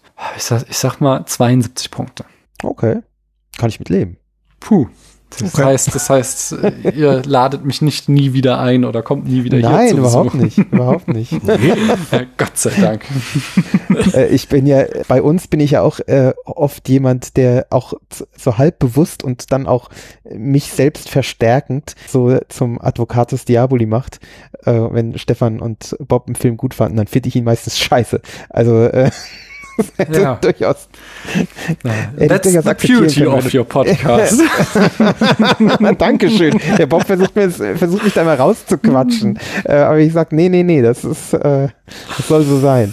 Es entwickelt schon manchmal einen ganz angenehmen Reiz, wenn ja, Bob und Stefan irgendwie von dem Film schwärmen und dann kommst du und reißt alles ein. Und häufig ist es so, dass ich vor der Aufnahme mir so denke, so, ja, war schon ganz gut, aber naja, so ein paar Sachen, naja, mal gucken, ja. Und dann kommen Stefan und Bob und ich merke so, die sind total begeistert und dann dreht es bei mir und denke mir so, okay, ich glaube, ich sollte diese negativen Punkte ein bisschen überbewerten. Und dann steigere ich mich rein und das dann finde ich wirklich Entertainment-Kalkül, jetzt verstehe ich. Ich habe heute eine Folge gehört, wo du auch, Wendell and Wild, wo du das einfach nur gehasst hast, die ganze Folge. Das ist richtig. Ja, den habe ich auch wirklich gehasst. Nee, es ist weniger Entertainment-Kalkül, es ist mehr Trotz, kindischer Trotz. Okay. Das kann ich mir bei dir kaum vorstellen. Gell, so kennt man mich gar nicht. Gut, ich sag dir, Ted Lasso, du wirst es hassen. Ja, bestimmt. Wenn du Ted Lasso hasst, dann hast du kein Herz. Dann habe ich kein Herz. Ja, genau, es war klar, dass du mich zitierst. Ja, aber Leute, das ist sehr spät. Ich muss morgen sehr früh raus. Und es hat mir aber vor allen Dingen wieder... Spät. Ist doch vor 12. Ja, aber ich weiß nicht, wann du morgens aufstehst. Und ich muss morgen in der Schule Pausenverkauf machen. Ich muss morgen früh raus. Ja, siehst du? Und du hast wahrscheinlich schon um 8. Ja, genau. Ich stehe um 6 auf. Also komm. Oh, um 6. Ich weiß jetzt nicht, was das so lustig dran ist, aber was ich sagen wollte. Da drehe ich mich das zweite Mal um. Ich würde ja sagen, ihr dürft hier jederzeit wiederkommen, aber die Termine sind ja schon gesetzt, ihr seid ja schon eingeplant. Stefan hat ja sowieso seine Reihe. Haben wir schon einen Termin? Nein, also ich nicht. Bei mir in der Jahresplanung habe ich eure Folgen schon eingeplant. Also Stefan hat seine Reihe fest, den Film Noir werden wir weitermachen und mit Christoph habe ich mich auch geeinigt, dass wir uns weiter, wie heißt der gute Mann? Baz Luhrmann. Genau, Baz Luhrmann-Film. Hast du eigentlich, um nochmal so richtig abzuschweifen, hast du schon Elvis gesehen? Nee, habe ich nicht. Ich habe Elvis gesehen und ich fand ihn erstaunlich gut. Also es war die... Echt, ist erstaunlich? Ja, so Biopic, ich wusste jetzt nicht, ob ich da mitgehe, aber so insbesondere die erste Hälfte des Films hier, da war ich schon voll mit an Bord und war schon auch teilweise sehr begeistert. Nach hinten raus wird es dann doch sehr konventionell biopicig, aber okay. Bin ich gespannt. Aber so gerade so dieses, wie er berühmt wird und da ist schon viel auch, da ist schon viel Schönes dabei. Aber da kommen wir in vielen Jahren hin. Wir werden dies Jahr erstmal mit Strictly Ballroom dann anfangen. Nicht? Wir beide hier, dass ich den Tänzerfilm und nicht der Stefan. Es hat eine Sache, aber okay. Das ist aber schade. Stefan, du kannst gerne mal einen Audiokommentar dann einsprechen. Den spielen wir dann auch gerne ein. Ja, super. Aber wenn die Leute jetzt noch mehr von euch hören wollen, wo können sie das denn machen? Im Sneakpot. Immer im Sneakpot, ja. Genau. Der einmal die Woche erscheint. Also meistens, manchmal mittwochs und manchmal auch später. Und diese Woche. Das Gefühl letzte Zeit immer freitags, oder? Ja. Ich war nicht da, der Bob hat geschnitten, dann kommt es meistens samstags oder montags. Okay. Jetzt hätten wir dann alle Sneakpottler vor den Bus geworfen. Jetzt haben wir uns alle gegenseitig schön vor den Bus gehauen. Ja, und wir neigen halt dazu, in den Jahren, die wir das jetzt machen, dass die Folgen immer länger werden. Ich weiß nicht, wo das hinlaufen soll. In 10 Jahren werden die Standardfolgen wahrscheinlich 5 Stunden sein, nehme ich an. Also muss eigentlich, Gott, nee, wenn man sich die Vergangenheit so anschaut. Wir sind immer länger. Mittlerweile sind wir immer über 2 Stunden eigentlich und auch regelmäßig bei 3. Also ich bin mal gespannt, wo das hinläuft. Wer soll das denn alles hören? Nicht? Ja, genau. Wer soll das alles hören? Du, und Daniel. Ja, ich höre das alles, auf jeden Fall. Ich meine, wir referenzieren ja mittlerweile auch in jeder Folge auf dich. Genau deswegen höre ich es auch nur, weil das so eine Seelenschmeichelei ist, ne? Vollkommen zurecht. Sehr schön. Wie ich sag's nochmal, es hat mir sehr viel Spaß gemacht und ich danke euch, dass ihr hier wart. Vielen Dank, es war eine große Freude. Schön. Ja. Endlich mal in Ruhe über den Film reden zu können. Endlich mal in Ruhe. Stimmt. Ja. Ja. Und ich danke euch da draußen, dass ihr bis hierhin zugehört habt. Tschüss. Tschüss. Tschüss.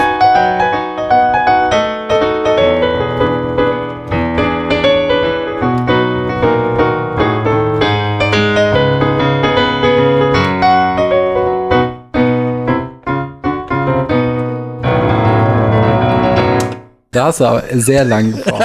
Natürlich, das ist doch auch ein Manierismus von mir.